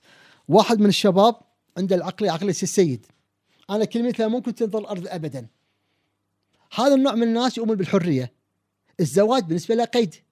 يبي يسافر على راحته ويطلع على راحته. أنت ما تقيديني كزوجة. والزوجة تحب النظام وتحب الترتيب وتحب المسؤولية. فهي تقول أنا مو أمان أنك تسافر مع أصحابك لكن أنا زوجتك. كل مرة قاعد مع أصحابك تسافر معاهم وتارك بيتك يقول أنا على أنا رجل أنا حر. إن مرة تقعد في البيت وأنا أطلع على كيفي. عقلية السيد الافلام المصرية والمسلسلات المصرية حطت الطريقة هذه. فجاني الولد وجات البنت. عندهم كل أسباب السعادة الزوجية. كل ما تتخيل موجودين من خلق من دين من عائلة كريمة بس عندهم هذه القناعات الغلط. يعني ما تتخيل البنت يعني حبت رجل الولد هذا عشان يجيني. لأن أنا أنا شرح حق الدكتور أنا أنا ريال. يتكلم باللغة هذه. وأنا قاعد أطالب. عمر ولدي الصغير يعني قاعد أطالب أضحك معه. وقعدت معه ساعة كاملة. كل حيلة كل مخادعة نفسية كسرتها. كل ما تخيلها كسر واحدة ورا الثانية. تتخ... بال- باللفظ سمعته مني بس هو ما يقدر يلعب معي لأنه يدري ان أنا اقوى منه. يعني احكي لي أمثلة زي شو؟ هو مثل على سبيل المثال يقول أنا رجل أنا حر. قلت صح أنت حر قبل الزواج. ما دام تتزوج هذه مسؤوليتك. زوجتك زوجتك مو مو صديقتك مو ال girlfriend أنت مسؤول امام الله عنها. أولادك من اللي بربيهم. لا المرأة تربي لا أنت غلطان. أنت المسؤول الأول مو المسؤول الأخير. هذه القوامة. القوامة كلام. رجل باسم رجل يعني إيش؟ صوتك عالي تطق تضرب المرأة هذا الرجولة؟ هذا مو رجولة حبيبي. وأنا رجل ما يلعب معي. مو ما يقدر يقول كلمة ثانية. أنا ما أقول هي صح وأنت غلط. لازم تأدي دورك كرجل. انت أنت قوام البيت. أنت العام انت أنت العامود تتكون عليه. أنت البيت كله. زوجتك تمشي بأمرك. هذه معناتها. فهو زوجته ما تتحكم فيه. متى ما تتحكم فيك هذه مسؤولية. هذا الزواج. الزواج مسؤولية. لازم تفهم أنت تزوجت على ما جاء في كتاب الله وسنة رسوله. مو لعب. هذا عقد. أنت أقسمت على هذا الأمر. الله اللي بيحاسبك. ثاني أنت تقدم أصحابك على زوجتك؟ لا أنت عندك مشكلة كبيرة. هل هذا صحيح؟ واحدة ورا الثانية ورا الثالثة ورا الرابعة. مخادعه ورا مخادعه كسرتها. بعد ساعة تعب. لأن كل الأعذار اللي كان يضحك فيها على روحه يخادع فيها نفسه ويخادع فيها زوجته انتهت. طبعا البنت كانت قاعدة ساكتة. قال الدكتور خلاص خلاص ماكو فائده ماكو إلا نتطلق قلت خلاص أنت ما تبيها؟ تطلق منها؟ قال اي خلاص خلاص نتطلق أحسن شيء. وبينهم زواج وبينهم أولاد. صار سنتين ثلاثة. يعني لا يزال بشهر عسل. قلت خلاص أنت ما تبيها؟ خلاص تبي تطلق منها؟ قال إيه. قلت له فلان شايف راح اتعشى أنا وياك؟ أمامه. كان يقول دكتور يلا امشي اتعشى أنا وياك. كان يقول دكتور دكتور هذه زوجتي. اللي أنا عملته معاه ضربته في مقتل. قلت له أنت لا تريدها ترى غيرك يبيها غيرك يتزوجها إذا أنت رافضها ترى غيرك بياخذها منك وهو ما يرضى أحد ياخذها منه لأنه يحبها لكن يرفض أن يعترف في هذا الأمر فكنت أقول له يا حبيبي أنت تحبها ليش تعاند؟ أنت رغبان فيها ليش تعاند؟ ليش تركب راسك؟ ليش؟ أنت تحبها وتحب وتبيها ورغبان فيها وراضي فيها ليش هالعناد؟ من قال لك هذا الرجوله؟ هذا السفه بعينه. من من اللي منعك من حريتك إنك تروح تسامس ربعك لكن هذه زوجتك مسؤول عنها؟ أنت عايش مع أصحابك مو عايش مع زوجتك؟ ليش تزوجت أصلا؟ بس تبون عرض تهدونهم ترى الزواج مسؤولية زواج مو لعب. أنت أنت تقيس رجولتك تزوجت اثنين وثلاث وأربع هذه رجولة؟ التفكير الأعوج مالكم أنتم الزواج مسؤولية. حبيبي ترضى واحد يعمل بنتك بالطريقة هذه؟ قال لي لا. ترضى واحد يتعامل مع أختك بالطريقة هذه؟ قال لي لا. ليش أنت عندك إحساس ويا لا. اللي تسمعه مني مصادمة لقناعات أخذناها إنها مقدسة. حقيقة الأمر لا تعطي نفسك فوق حجمها. لازم تفهم أنت تمشي بأمر الله. إن تمشي بقناعات فلان وعلان والدونجوان والعالم الغربي فأنت حر. براحتك. لكن لما نتكلم عن قال الله قال رسول الله السياقات واضحة الحدود واضحة كلنا يعرف له واللي عليه. فلما قعدت بالطريقة هذه الزوجة ما تتخيل سعادتها. والبنيه بسم الله بعمر بناتي طبعا أنا ما أقول هالكلام لكن هذا الرجل كان لازم أضربه في مقتل عشان أصحيه. مم. لأنه لو تركته راح يدمر نفسه. بالكلام العلمي لهذا النوع من الشخصيات هو عدو نفسه. باللفظ سمعته مني وأنا أقصدها هذا نوع عدو نفسه. يدري إنه غلط ويكابر. كان لازم اكسرها فيه. لأنه راح يدمر نفسه ويدمر زواج سعيد. كان عنده كل أسباب السعادة الزوجية. في لحظة انفعال خذته العزة في الإثم. الكلام تسمعوني قد يكون قاسي وقد ما ينطبق على كل الناس لكن أنا أعرف اللي مسك قتل فيه وهذا إنسان رده مرة ثانية سعيدين. يعني على الأقل تعدلت العلاقة بينهم لأني كسرت هذا الكبر الخفي اللي في نفسه إني أنا فوق مستوى الرد أنا رجال ما يضرني شيء. من قال ما يضرك شيء؟ تعرف الرجال شايل عيبه؟ أنت جاد معاي بهالكلام رجال شايل عيبه تدري إيش معناته الكلام رجال شايل عيبه يعني الرجال ما عنده شرف. معناته ما يضرك شيء. أنت ما عندك شرف. الشرف مطلوب من الرجل والمرأة. يمكن مطلوب المرأة أكثر لمكانتها العظيمة وليس عذر الرجال يلعب بذيله كذلك المرأة مطلوب منها الحياء والرجل مطلوب منه الحياء. نعم مطلوب مرأة أكثر لمكانتها العظيمة وليس عذر الرجل يلعب بذيله لا تلعب معي اللعب هذا. ما حدش يبيع المرأة بحتى السقايين وهذه اللغة سمعتها مني هي اللغة اللي تمشي مع هذا النوع من الشخصيات. يعني أنت ذكي ترى أنا أذكى منك. مم. إذا أنت حويط وفهمان لا أنا أفهم منك. طيب لو كان نوع شخصية مختلف. نوع. شخص حتتعامل معاه باللغة اللي تذكر المرأة اللي كلمتك عنها جايبه مع ابنها. هذا النوع تحب النظام تحب الأصول تحب التقاليد مش معها بالطريقة هذه. ابنك كذا نعمل معه كذا. واحد اثنين ثلاث أربع واحد ثالث نوع شخصية ثالثة النوع العادي كله اللي يحب الحوار المنطقي. أتكلم حقيقة مقابل حقيقة. البحث العلمي يقول كذا وكذا. الدراسة العلمية كذا. في بعض الدراسات نجدها نسبة 35% يقول كذا وكذا وكذا. وهي اللغة اللي تمشي معاه. بس أضرب مثال بسيط جدا لهذا النوع النوع العاده اللي ما ودي أقول منطقي إحنا كلنا عندنا منطق. بس هذا النوع الحوار ماله اللي دائما يتكلم على حقائق ونقاشات نماذج فكرية ونقاشات فكرية. واحدة من كان كانت قصة من من من الناس اللي يعني المآسي اللي كانت موجودة، الزوج مع زوجته قدر الله إنه طلقها، كان بينهم مشاكل وطلقها، فعاشت البنت كذا سنة مع أمها مع, خالاتها. وال- والزوج ابتعد عنها يعني فترة بعدين ردوا لبعض مرة ثانية، هذه الفترة اللي انفصل فيها عن بنتها يبون يعوضونها. فيا الزوج والزوجة عندي حاسين مقصرين بحق هالبنية لأنهم صار بينهم مشاكل وانفصلوا والبنت حست بالفقد ال- الأب في حياتها. وأنا قاعد في العيادة عندي فالبنت كانت صغيرة كانت تلعب بالعيادة، الفضول الطبيعي في الطفل، فالأم انهارتها، قلت لا غلط. مو هذه الطريقة الصحيحة تتعامل مع البنت، نتكلم هالنوع المنطقي. قالت لي دكتور بس تلعب بالعيادة. قلت هذا الطبيعي فيها. الفضول الطبيعي في الطفل يستكشف البيئة من حواليه. ما عملت شيء غلط. هي بنت صغيرة يمكن خمس سنوات. قلت أنا قلت طريقتي كان أجيب البنت. قاعدة معي قلت حبيبتي ماما حبيبتي ماما. البنت الحلوة تقعد بحضن ماما ولا تلعب بالعيادة؟ عشان تهدني تقدر بحضن امها كلمتها منطق حقيقة مقابل حقيقة. وانتهت المشكلة. لأنك كنت تعرف شخصية البنت. بالضبط. وهذه قلت لك عليها اللي أعطاني لمسة مساحة كبيرة في الحركة في التعامل مع الناس. لأني أعرفك أفهم طبيعتك أفهم التحديات اللي امامك وأعرف كيف أحلها لك. حط ببالك أنا طبيب وأنا معالج نفسي وأنا خبير بالشخصيه هذا المزيج بالكويت عندنا شخص واحد بس لحد الحين اللي عنده نفس المزج هذا. هذه المساحة الحركة أذكرك أنا طبيب عائلة أنا أحتاج كل هذه المساحة عشان أقدم خدمة راقية للناس اللي حوالي. أنا هكذا أفهم الطب أمانة ومسؤولية أمام الله سبحانه وتعالى. لازم أعطيك أحسن أنواع الم... الخدمة الطبية بأفضل مستواها. العالم الغربي مو أحسن مني وأنا أقولها بأعلى ما في صوتي.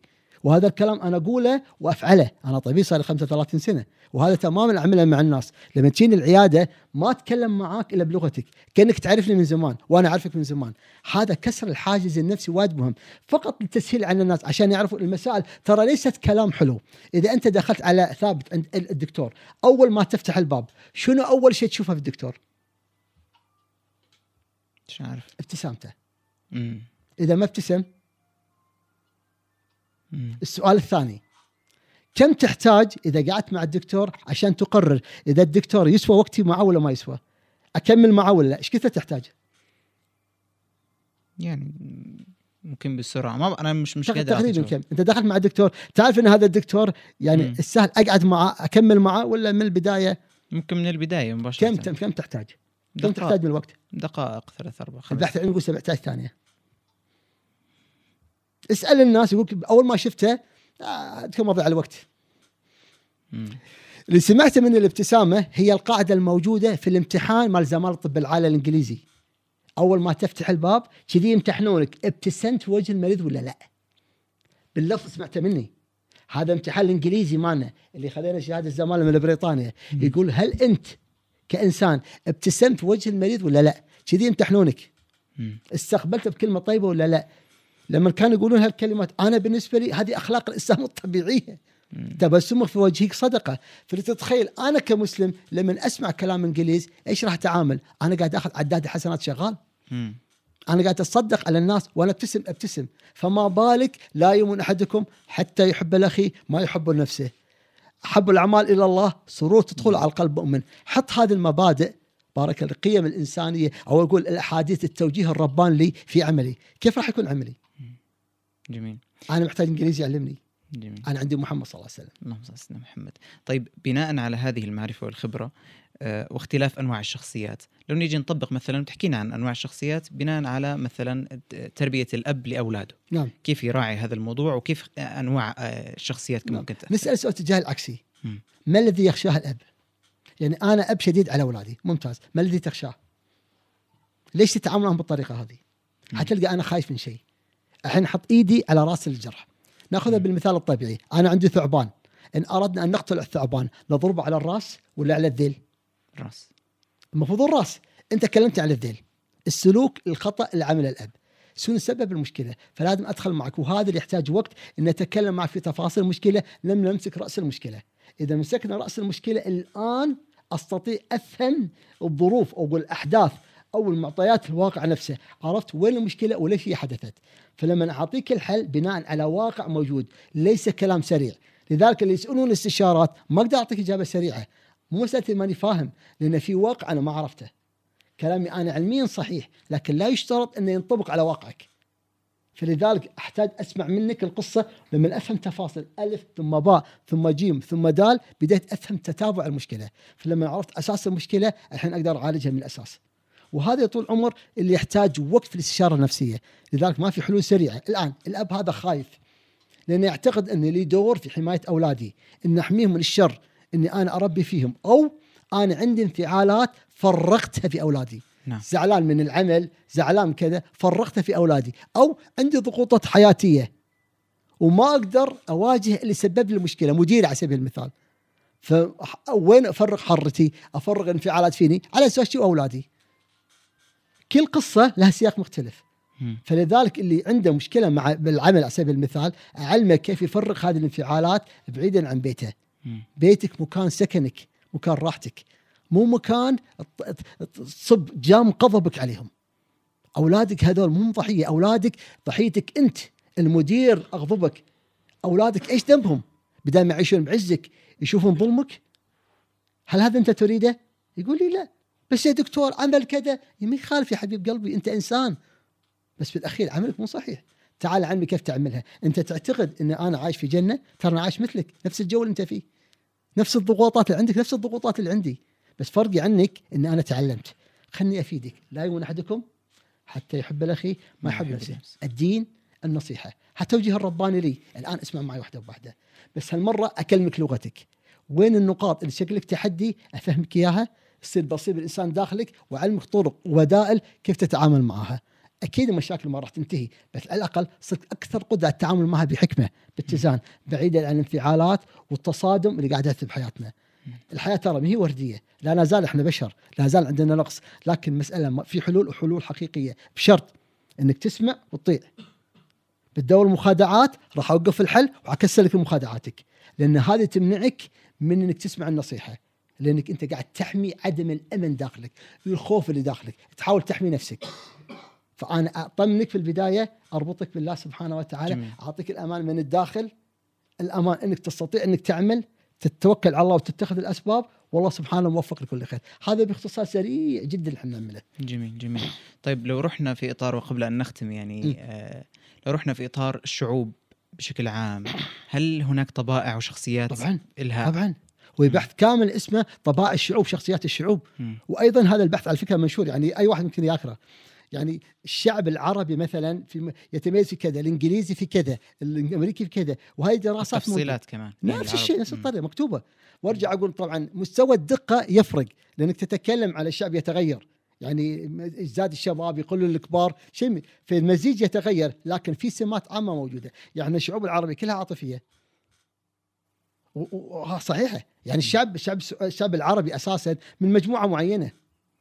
هذه المجموعة اللي قال عنها ابن خلدون ما يصلح لها. يا الدين يا المشيخة. ما يصلح شيء ثاني. الديمقراطية ما تمشي ويانا. والعالم المغربي يعرف. لذلك مهما تقول أنا ديمقراطي ما يمشي وياك. يمشي معك. يا الدين يا المشيخة. هم اللي مشوا معنا لأن طبيعتنا هذه هي. وحط بالك القضية مو صح وخطأ. أنا أتكلم على طبيعة.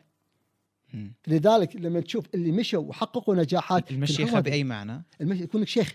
آه. شيخ وجاهه ونسبه طويل العمر واعطيك أنا ما مش. مش شيخ دين يعني شيخ لا معنى لا آه لا, شيخ لا الشيخ لو شيخ يكون آه. شيخ. مش اللي هي هذه. وهذه الكلام ترى صحيحة. إحنا ما. نقول صح وخطأ. إحنا نقول هذا ما يتناسب معهم. وإحنا للأسف ضيعنا هويتنا. لذلك ما لنا مثل ما قالوا علمائنا إلا الكلمة هذا لا يصلح أمر آخر هذه الأمة إلا بما صلح به أولها. مهما ابتعدت عن الله حتلف الدور وترجع القصة ثانية أنت تبي تعبد الله توحد الله ولا تعبد غيره؟ تعبد غيره من مصيبة لمصيبة. تعبد الله جنة الدنيا والآخرة. هي ببساطة هالشكل. واللي تسمع مني أرجع أقول أنا اكرر نفس الكلمة أنا مو خريج شريعة. مو اني ما أتشرف. بس أنا اكلمكم هذا التخصص اللي أكلمك عنه اللي طلعت معه بعد كل هالعمر هذا كله اللي أصلا كان قناعه حقيقية عندي. وأنا أكلمكم عن المسلم وغير المسلم. مم. نفس القناعه لأنهم كلهم خلق الله سبحانه وتعالى. فأنواع الشخصيات أداة. لا تاخذونها أكثر من أداة. الشيء الثاني أنت اللي تمشيها مو اللي تمشيك. جميل. لأن العلم لا يفكر عنك. العلم يعطيك مساحة سعة أفق يوسع المدارك مالتك. يفهمك قضايا غامضة عنك لكن في الأخير أنت تملك القرار. يا تقود نفسك الجنة تقود نفسك الله قال وهديناه النجدين. فمن جميل. شاء فليؤمن ومن شاء فليكفر والله قال لك ترى اللي حصل كذا دخلت اذا إذا آمنت هذا اللي حيحصل وإذا كفرت هذا اللي حصل. فلا مم. تقول والله أنا غصب علي ولا لا لا لا أنت يا حبيب قلبي لا تريد أن تلتزم براحتك. إنه وقفت قدام الله يوم القيامة أقول له الكلام مم. جميل. بس للتأكيد يعني على فكرة أنه العرب وم- و- و- يعني كسمات عامة يمكن الغرب أو أكيد يصلحهم الدين. أكيد. آه. ما في شك. بس أنا أتكلم عن إحنا اللي كان سؤالنا عن شعوب بس هم. إيش بيكون بال- بالمقابل؟ يعني إحنا كنا حكيت الدين أو فكره القبيلة وكذا. الدين الدين بارك الله فيك. بكلمتين. يرد لهم الروح.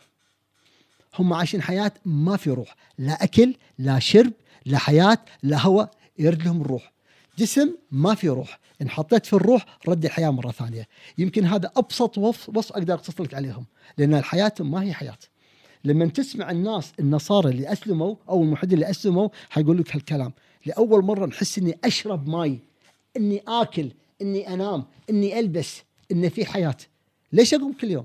ليش أعمل كل يوم؟ أنا كمسلم ما عندي هذه المشكلة لأن أنا عايشها واقعا فما عندي هذه المشكلة. لما اترك الإسلام. لكن لما تسمع الملحد عيش ليش؟ لا في جنة ولا في نار. أنا دائما أسأل السؤال الملحد كالتالي. أنت ليش تبنى سر الملحدين؟ ترى ما في أجر ولا في يوم قيامة ولا في حساب. اتركهم. لا لأنه يدري إنه غلطان قاعد يخالف الفطرة الطبيعية. فمجرد ما يرجع الإسلام رد الروح فيك. بدأت تصير إنسان مرة ثانية ما أصبحت مادة. كل شيء يصبح له معنى كل شيء له هدف كل شيء أصبح سياقه صحيح. الأسئلة الوجودية أصبح الإجابة صحيحة. أحس إن كل شيء بدأ يصير واضح بالنسبة لي. بدأ يصير السكينة قلبي مو مشتت. كيف أشرحها لك إلا روحك ردت في جسمك؟ فاختار. جنة عرضها السماوات والأرض ولا ضياع. براحتك. الله بيحاسبك يوم القيامة. براحتك. جميل. نسأل الله سبحانه وتعالى أنه يعيننا على معرفة أنفسنا آمين. آمين يا رب. وأن نعمل بما نعلم إن شاء الله. آمين يا رب. شكرا جزيلا أبو محمد. خدمتكم الله خدمتكم. يكرمك. الله يكرمك ويرضى عنك. وإلى هنا نكون قد وصلنا إلى نهاية هذه الحلقة. شكرا جزيلا لكم. ونراكم على خير إن شاء الله. إن شاء الله تعالى. السلام عليكم.